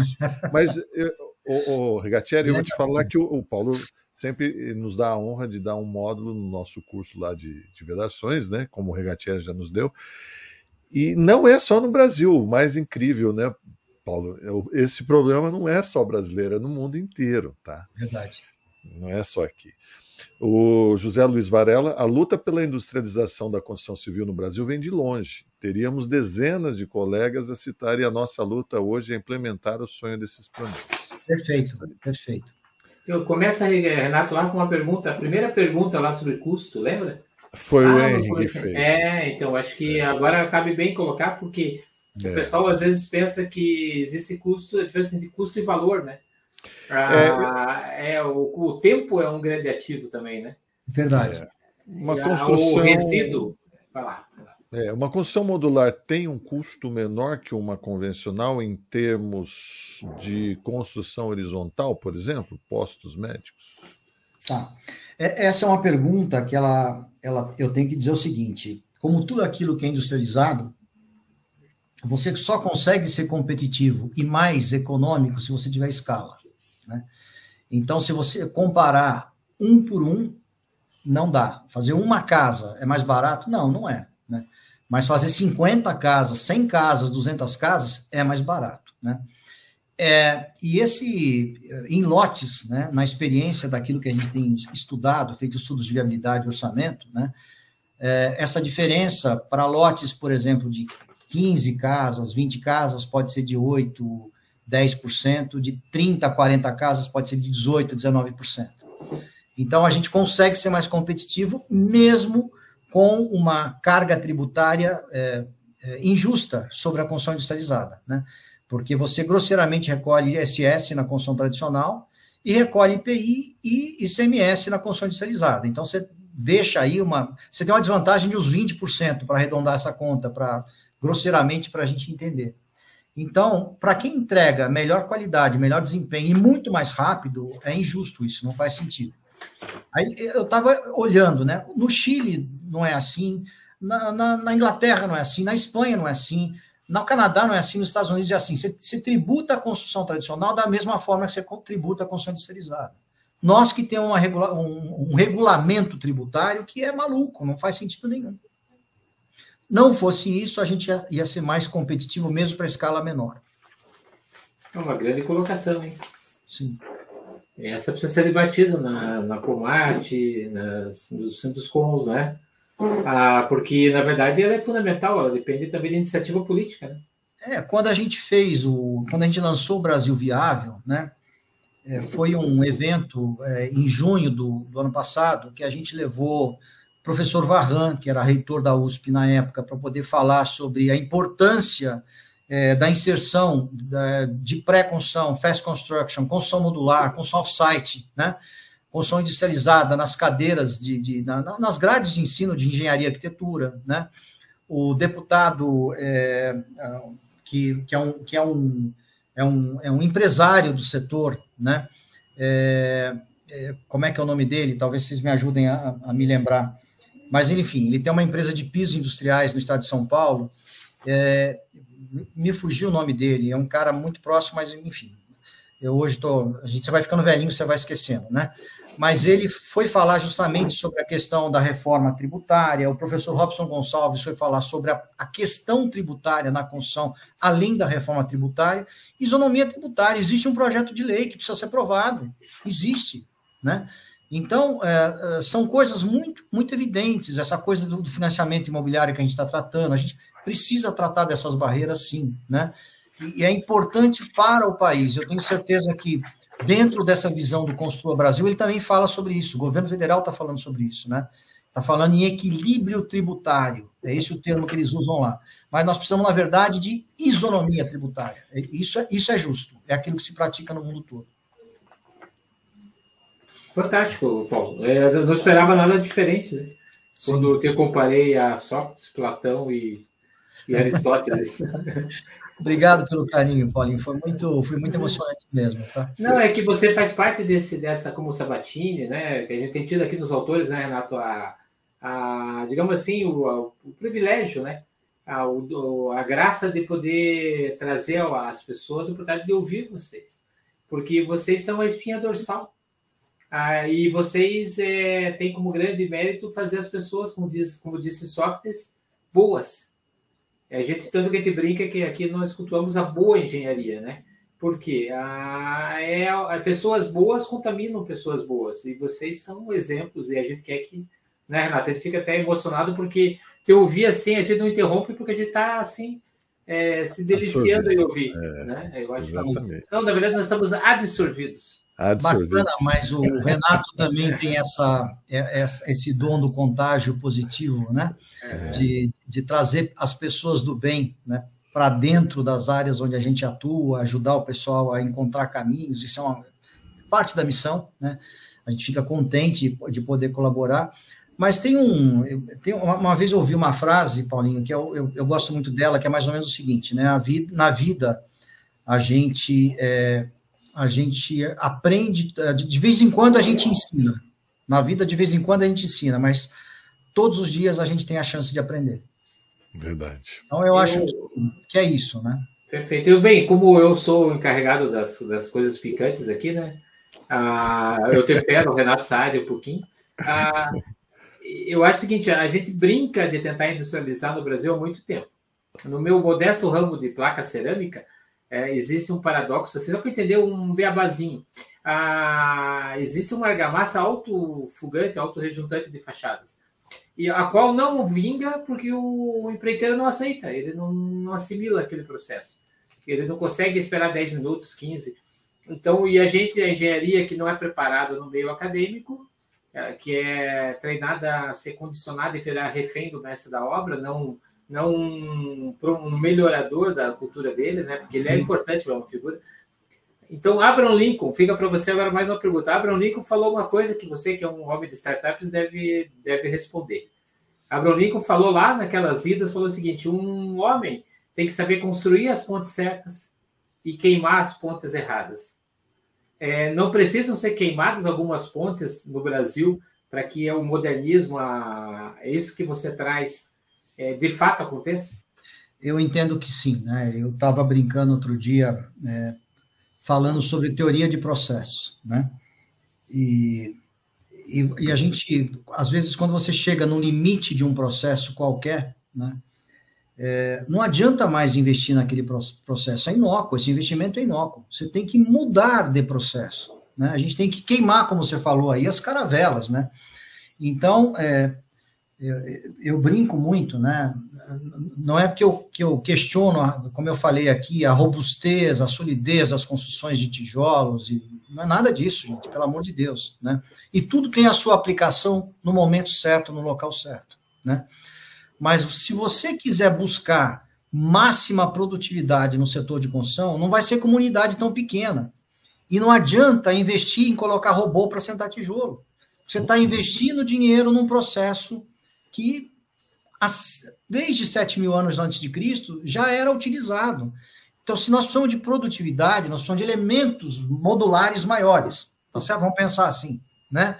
O módulo não pode ser uma unidadezinha desse tamanho. Pequenininho, né? Exatamente. Que dá um trabalho enorme para sentar, para rejuntar, para... Enfim, tem muitas camadas, tem muita coisa. A gente tem que eliminar etapas, a gente tem que evoluir para um processo de alta produtividade, né? Seja ele qual for.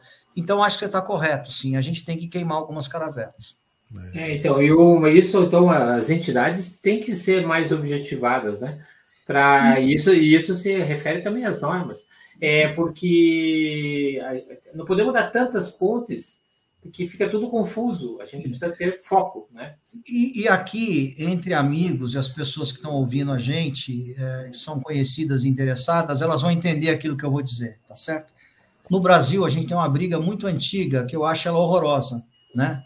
Por exemplo, entre a cadeia de valor do concreto e do aço. Briga, né? Cada um quer puxar, né, a brasa para sua sardinha. Gente... Nós somos a mesma cadeia de valor, a mesma cadeia de valor. Não existe isso. Tem um setor que se chama construção, né? Então, assim, enquanto a gente não conseguir entender o negócio que a gente estudou na faculdade, né? Resistência dos materiais, propriedades dos materiais, química dos materiais, etc., né? Se a gente não começar a olhar para cada material de construção com as suas competências e limitações... e explorar as boas características de cada um para compor sistemas construtivos inteligentes, sejam eles quais forem, né? Não faz a mínima lógica um negócio desse. A gente tem que explorar o aço nas suas competências, o concreto na sua competência, a madeira engenheirada, etc., né? Tem espaço para tudo, né? E é uma loucura a gente olhar para isso de uma forma miúda. Então, essa briga tem que acabar em algum momento. A gente tem que ter um trabalho muito mais colaborativo e para construir o todo, né? Eu brincava na época da indústria, né, que a gente, ao invés de ficar brigando pelas migalhas do bolo, a gente tem que trabalhar juntos para fazer um bolo maior, né? E aí vai sobrar uma fatia de bom tamanho para cada um, né? É esse o trabalho que tem que ser feito. A construção ela não é unida, né, Paulo? Infelizmente, né? A gente vê isso. Muito fragmentado. O Zé Luiz está perguntando se não é o Alexis Fontaine, é isso? Exatamente. Perdão, viu, Alexis, aí se você estiver em algum momento ouvindo a gente, pela minha falha de memória, né? Eu estou ficando velhinho, então de vez em quando eu me dou o direito a esquecer nomes de pessoas, de amigos, enfim, isso está acontecendo. Alexis Fontaine, exatamente. Alexis Fontaine. Grande executivo do setor, empresário de pisos industriais, né? Foi meu colega lá na época de pisos, fundador da ANAPRE, assim como eu também, né? Então, que é o pessoal lá da Associação Nacional de Pisos e Revestimentos de Alto Desempenho, né? E ele está fazendo um trabalho excelente, né? Obviamente, é um dos deputados em quem eu votaria novamente, né, pelo trabalho que vem desempenhando e por estar representando muito bem o setor, né, dentro das plataformas de trabalho dele. Né? Então, ele vai ajudar muito a gente nesse caminho aí para a isonomia tributária e para a reforma tributária, do jeito que ela precisa ser, não do jeito que ela está sendo construída. Paulo Du, eu tenho uma pergunta e uma colocação, que o Paulinho também vai gostar dessa. A primeira pergunta é: Aratal quer dizer o que mesmo? Tá, na verdade, assim, a gente estava numa discussão de sócios muito no início do negócio de consumo modular, né? Quando a gente estava começando a discutir planejamento estratégico, e na verdade, a Aratal nasceu dentro da Poli, né? Lá no Construir Nova, que é esse... esse programa de inovação na construção, esse mestrado de inovação na construção, uhum, né, que eu estou cursando. E lá no Construir Nova, na matéria da professora Mércia, né, de inovação, né, eu acabei começando a desenhar as premissas do que seria hoje Aratal. Né? Já tinha uma provocação do Pátria Investimentos, através da Alphaville, né? Que era mais ou menos o seguinte: Paulo, pô, você fez um monte de casa industrializada para a JHSF lá com a tua equipe na Fazenda Boa Vista, eu sou banco, por que a gente não pega aquelas casas, coloca nos terrenos da Alphaville, eu que sou banco financio casa com lote na mesma operação financeira? Opa, a ideia é genial, né? Mas aí eu falei, olha, só que dá para melhorar isso, como assim? Falei, o cara vai para casa nova feliz da vida, ele gosta de carro, moto, tem uma oficinazinha na garagem, faz um churrasco com os amigos. A mulher dele não vai feliz para a casa nova. Ela leva o sofá velho, a máquina de lavar velha, a geladeira velha. Ela não tem uma casa nova. Né? Por que você não deixa essa família fazer que nem os americanos, é que passa a casa e financia tudo no teu pacote de longo prazo? Né? Daí nasceu o conceito da Aratal, eles gostaram, vamos desenvolver, etc. Enfim, então, a gente começou isso numa discussão com o Pátria. O Pátria foi meu cliente 2 vezes, né, durante a minha carreira profissional. Eu fiz pela método Hospital Infantil Sabará, lá da Angélica, uma obra muito difícil em retrofit, né? E depois fiz pela Mutual, que foi a última empresa que eu dirigi, uma fábrica, né, lá em Poços. Quando eu falo eu fiz, a empresa fez, tá, gente? Pelo amor de Deus, ninguém faz nada sozinho, né? A gente ganhou o projeto, posso dizer assim, e fizemos uma fábrica lá em Poços de Caldas, chamada Frute, uma indústria que faz uns derivados de açaí, parece um iogurtezinho com banana, etc., né, para exportação. Um cara que domesticou o açaí. O açaí geralmente é coisa que você faz em fundo de quintal e ele industrializou o açaí. Né? O Pátria comprou essa empresa, investiu, eles tinham uma fábrica projetada, o projeto não cabia no orçamento deles, e eles assinaram um contrato de exportação. Esse contrato de exportação, por mais que você acelerasse a obra com Fast Construction, com o que você quisesse, não dava tempo de deixar a fábrica pronta para honrar o contrato de exportação.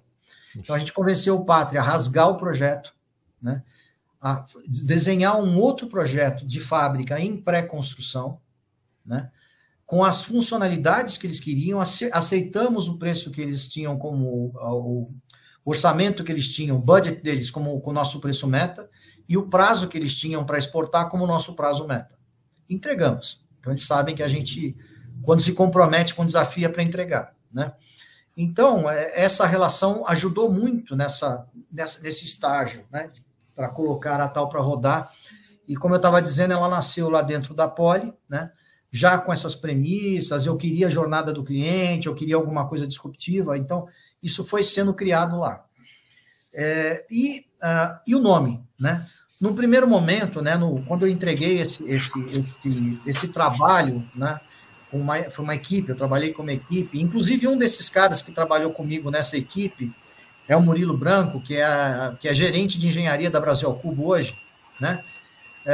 Ele também trabalhou comigo nesse grupo, desenhando aquilo que seria o projeto da Aratal. E a gente começou a chamar essa operação de Smart Building. Né? Bom, depois já conversando com sócios, numa outra fase, meses depois, aí a gente já tinha os sócios, e os sócios, quando eu vim com esse nome Smart Building, falaram, lá vem você com esses termos em inglês, nós somos brasileiros, poxa vida. Nós temos que ser uma empresa verde e amarela, brasileira. Não é Smart Building o nome desse troço. Né? Eu falei, puxa vida. E alguém tem uma sugestão de nome? Bem... a sugestão, e aquilo ficou na minha cabeça. Eu sentei e eu peguei o Google Tradutor e comecei a traduzir modular em vários idiomas. Mas como a palavra latina, ela praticamente tem o mesmo nome em quase todas as línguas latinas, né? E eu, por curiosidade, fui lá e coloquei Maori. Modular em Maori é Aratau, né? Eu não sei o que os Maoris fazem com modular, mas é Aratau. Eu achei o som, a fonética, muito parecida com Tupi-Guarani, né? Tem Rio Arataú no Brasil, por exemplo, né? Falei, poxa, vamos sugerir Aratau. E o pessoal gostou, porque achou a fonética agradável, mas Aratau em Maori significa modular. Maori. Então tá bom. Eu achei fantástico. Teve até uma live agora do maior DJ lá com os índios, né? Então tá perfeito. Legal. Mas parece né, uma coisa brasileira, né? Tupi, né? Parece. Remete, né? Não, e não deixa de ser uma volta às raízes, né? Sem dúvida. Sem dúvida. Nossa, fantástico, né? Agora, Paulinho, uma colocação. Você sabe quando que começou a construção modular, Paulinho? Quando começou? Olha, se você tem uma viagem histórica, isso é bastante interessante, mas eu não sei exatamente quando começou, né? Mas se você pegar as pirâmides do Egito, elas foram feitas com módulos, e essas pedras e módulos não saíram de onde elas estão hoje, né? Elas viajaram de longe para chegar lá. Os romanos, na verdade, começou com os romanos, né? Pelo menos historicamente, a primeira referência que eu achei sobre construção modular. Na época das conquistas romanas, né? Eles, estamos falando de 4 séculos antes de Cristo, mais ou menos, né? Os romanos, eles para conquistar os territórios deles, eles usavam fortes modulares em madeira, faziam um forte de módulo. Então, eles carregavam aquela tranqueirada toda, né? E aí, quando eles chegavam numa base que eles ocuparam, num ponto estratégico, eles montavam aquele forte rapidamente para manter aquela posição, para defender aquela posição ali, né? No mundo mais moderno, em 1600 e alguma coisa, nas grandes conquistas britânicas, né, nas colônias britânicas, né, os ingleses precisavam de oferecer casas para os colonos, hospitais, escolas, né? Então, eles começaram a desenvolver sistemas modulares em madeira que viajavam de navio para as colônias e eles tinham que ser sistemas muito fáceis de serem montados, porque eles eram montados pelos próprios colonos, né? Então, nessa época, 1624, surgiu uma vila de pesca com essa tipologia de casas que ainda existe nos Estados Unidos, né? Mas isso foi muito explorado na Austrália, na Índia, Singapura, Indonésia, né? Todos os países que naquela época eram territórios, né? Eram colônias britânicas. O Zé Luiz fala que o tatame é um módulo das construções japonesas, né? Perfeito, perfeito. Também, né? Ele está estudando isso aí. E eu vou lembrar você, Paulo, que eu já, lá no livro de Reis, na Bíblia, há 1000 anos antes de Cristo, o rei Salomão mandou lavrar as pedras. Está lá em 1 Reis, capítulo 6, no verso 7. E na construção do templo de Salomão, né, só foram usados blocos lavrados nas pedreiras. Então, eles já cortavam, pré-fabricavam lá, e não se ouviu no templo nenhum barulho de martelo, nem de talhadeira, nem de qualquer outra ferramenta de ferro durante a sua construção. Olha. Entendeu, Paulinho? Então ela já era pré-fabricada lá, chegava, só encaixava. Sim. E é impressionante, né? A gente perdeu elos importantes na história da humanidade. Por exemplo, eu gosto muito de entender um pouco as civilizações antigas, né? Os maias, os incas, os egípcios, né? E a gente perdeu muito conceito de engenharia que esses caras desenvolveram lá atrás, né? Muito lá atrás, né? Então, os incas, por exemplo, impressionante. Você vai lá para o Peru, né? Não só Machu Picchu, mas aqueles sites arqueológicos todos, o trabalho de pedra que esses caras faziam, com uma precisão de corte, que não tem 1 milímetro entre uma pedra e a outra, eu não sei como eles faziam aquilo.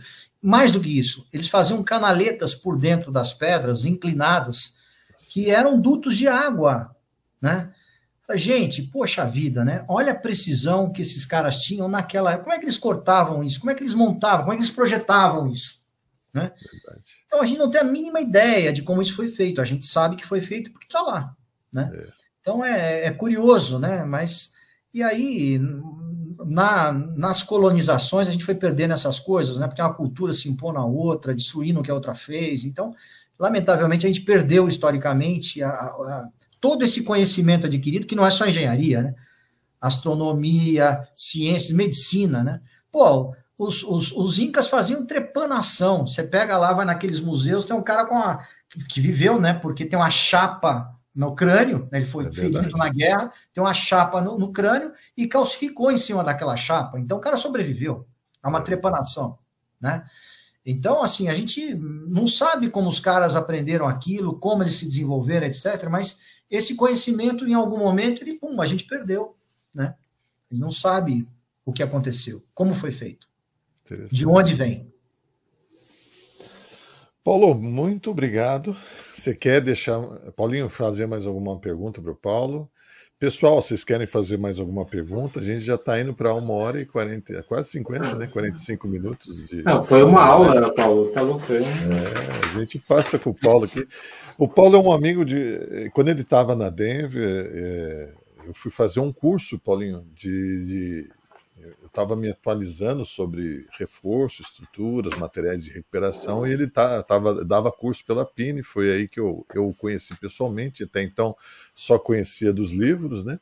E, por acaso, ele estava o meu amigo Leonel Tula, que eu conhecia ele, eu fazia mestrado na USP, e o Tula fazia o doutorado. Então, o Tula foi foi a ponte aí, né, entre eu e o Paulo Sérgio, e a gente criou essa empatia aí, uma pessoa boníssima. Já é professor emérito lá do Mackenzie, né? Vem dar aula todo semestre para a gente, lá para a turma. A gente dá um curso de excelências construtivas e anomalias, né? Então a gente começa do sistema de vedação e fala sobre o sistema de vedação e acabamentos, e fala desde a alvenaria, do tijolinho, até que termina na construção modular. Então o Paulo é o último que dá aula e finaliza com os alunos. Os alunos gostam bastante dessa evolução, é bem bacana. E Paulo, muito obrigado. O pessoal está aqui parabenizando, vamos colocar aqui, né, o José Geraldo dando boa noite aí, o Constâncio, fantástica apresentação do Paulo Oliveira, representa a evolução da construção, é isso mesmo. O Luiz Manuel lá de Maringá, lá de Umuarama, parabéns a todos, muito obrigado pelos ensinamentos, Luiz Tuller, foi muito bom, parabéns, nem senti a hora passar, muito aprendizado, é verdade, Luiz. Zé Luiz, parabéns a todos, excelente apresentação, a Patrícia está no Rio, né, a Magalhães, Abstêmio. Grande amiga, trabalhamos juntos na Denver, e hoje ela está na SICA, grande amiga. Como sempre, a conversa do Paulo é uma aula, né, Patrícia? Obrigada pelo privilégio. É isso mesmo. Paulo, tem a frase, né? Agora, a frase. A arte atrai afetos, desafetos e outros insetos. Gostei da frase, tá? Essa aí eu preciso anotar, viu, Paulinho? Depois você me manda pelo WhatsApp, que eu quero anotar ela aqui. Mas eu tenho uma satisfação, tá? Não posso dizer que a gente não tem desafetos, eu devo ter um ou outro sim, mas isso não é relevante, né? Pela quantidade de gente profissionais com que a gente trabalhou a vida inteira, né? Eu não tenho inimigos, eu posso ter alguns desafetos, porque ou em outro momento houve uma divergência de ideias, e não é todo mundo que sabe discutir, né? Tem gente que se impõe, né? Eu acho que uma discussão, principalmente quando ela se trata de um assunto técnico ou até de interesse profissional, né? a gente tem que tratar olhando por todos os lados, respeitando as opiniões, etc. Então, talvez tenha alguns desafetos, sim, né? Eu nem conseguiria enumerar, vou ter que fazer um exercício de memória aqui para poder lembrar de alguns, mas, olha, não cabem nem nos dedos de uma mão só, então eu sou um cara muito feliz por isso, tá? E, de novo, né, quero agradecer vocês, o Renato é um cara por quem eu tenho uma admiração imensa, ele sabe disso, né? Obrigado, Paulo. Eu acompanhei a evolução profissional dele e, com muita alegria, ele merece, tem muito espaço, né? Vocês estão construindo, acho esse programa sensacional, né? Então, assim, eu estou muito contente com isso, né? E é um prazer compartilhar com vocês, sempre vai ser, né? As aulas lá do Mackenzie, Renato, conte comigo sempre que você quiser, né? Obrigado. Trocar essa experiência aqui é gostoso, né? A gente sempre procura... A gente, para inspirar, né? A gente precisa passar o bastão, né? A minha grande preocupação tem sido essa, né? A gente faz um trabalho grande lá, por exemplo, na rede da construção industrializada do CTE, né? Estou ajudando lá num clube, num grupo de trabalho sobre industrialização, etc. A gente tem muita gente jovem, né? Que bom, né? Então a gente precisa de gente que abrace essa causa e continue esse trabalho, né? Porque, sei lá, por mais 15 anos aí, a gente está com todo o gás e vamos continuar, não vamos parar não, né? Mas nós precisamos de gente continuando o nosso trabalho, né? Então, eu tenho essa preocupação também de trazer gente, né, de continuar nesse trabalho de contaminação positiva de pessoas que abracem a nossa causa, né? Assim como o Varela lembrou aí, né? De profissionais do passado, o Paulinho lembrou, né, do professor Fernando Henrique Sabatini, né, eu me lembrei do professor Vasconcelos, falamos aqui do professor, né, doutor Luiz Alfredo Falcão Bauer, do Paulo Helene, que sempre foi um amigo, né, e um grande tutor. Paulo Helene foi um grande tutor para mim no começo da minha vida profissional, né, responsável pela minha vinda para São Paulo, né, então um cara por quem eu tenho muita gratidão e carinho. Então a gente, assim, um pouco do que a gente faz nada mais é do que talvez uma retribuição àquilo que a gente recebeu, né. Eu acho que a vida tem que ser assim. Então, eu tenho muita gratidão pelas pessoas boas que eu encontrei no meu caminho e que acabaram me ajudando, me orientando, né? Eu acho que a gente precisa também continuar essa missão. Basicamente, não é favor nenhum, não é um ato de bondade, não é isso, gente. Eu acho que é uma questão humana, né?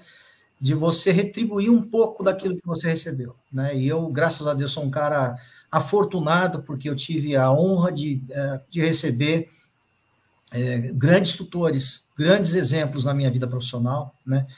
E na minha estrutura familiar também, a Márcia, minha mulher, meus pais, né? Então, a gente sempre teve meus avós, principalmente meus avós maternos, né? Sempre foram grandes tutores para mim, né? E a gente é um pouco disso tudo, né? Então, basicamente é isso. Então, só tenho a agradecer a vocês pelo convite. Foi um prazer enorme conversar com vocês e estou à disposição dos amigos com os quais, né, quiserem interagir, enfim, estou à disposição. Paulo, eu, antes de encerrar, como é que a gente faria, hein? Os livros do Paulo estão todos disponíveis. Aliás, eu vou mostrar alguns aqui, gente, só para a gente não terminar, só para vocês verem a quantidade de livros que o Paulo tem disponível aí. Ele tem uma quantidade assim fantástica. Eu não sei que horas ele dorme. Márcia, explica para nós que horas que esse homem dorme, porque... Construção modular foi esse que a gente colocou? Ela é a minha revisora, tá? Ah, e ela ainda revisa. Então foi esse que a gente colocou para sortear, mas é um livro digital, né, Paulo? Sim. Olha só, a quarta Revolução Industrial é tudo livro, tá, gente? Ó, tudo com introdução, com as barreiras... É livro, é obra literária, né? Ela está em literária, digital, não é PowerPoint que foi digitalizado. As barreiras para o Brasil viável, FES Construction, como racionalizar e trabalhar simultaneamente todas as etapas do processo construtivo, a era da modularidade, fundamentos da construção modular, pré-construction, FES Construction e BIM, né? Fundamentos da... Aqui, fusões e aquisições no ecossistema da construção modular, o futuro da construção quebrando regras, né? E Paulo tem mais de 50 artigos escritos no Brasil e fora do Brasil, uma visão atual da pré-construção. Isso aqui é um pouquinho que ele me passou, que está disponível lá no... Aonde, Paulo? No site da Aratal, é isso? Está no site da Aratal. Eu estou na C3, né, também. Né? Querendo acatar uma provocação tua, tá, Renato? Para juntar material para, de fato, um livro físico, né? Criar um livro físico, aproveitando parte desse material que está em formato de e-book, né? Mas eu acho que... Você chegou a conversar? Não entendi. Você chegou a conversar com alguma editora? Ainda não, Renato, mas eu pretendo fazer isso no momento mais oportuno. Ô, Márcia, ajuda ele aí, Márcia. Mas só está dando risada aqui, olha lá, está rindo. É o momento mais oportuno, a risada é por isso. É, tá certo. Então tá bom, gente. Fiquem com Deus. Paulinho, fica com Deus. Paulo, muito obrigado. Obrigado, Paulo. Muito obrigado a vocês. Grande abraço, tá? E obrigado, Paulinho. Muito especial. Vou guardar com... Eu quero depois esse vou lhe mandar. Vou lhe mandar aqui. Muito obrigado, gente. Boa noite para vocês. Boa noite para todos. Tchau, viva a boa engenharia. Viva a boa engenharia.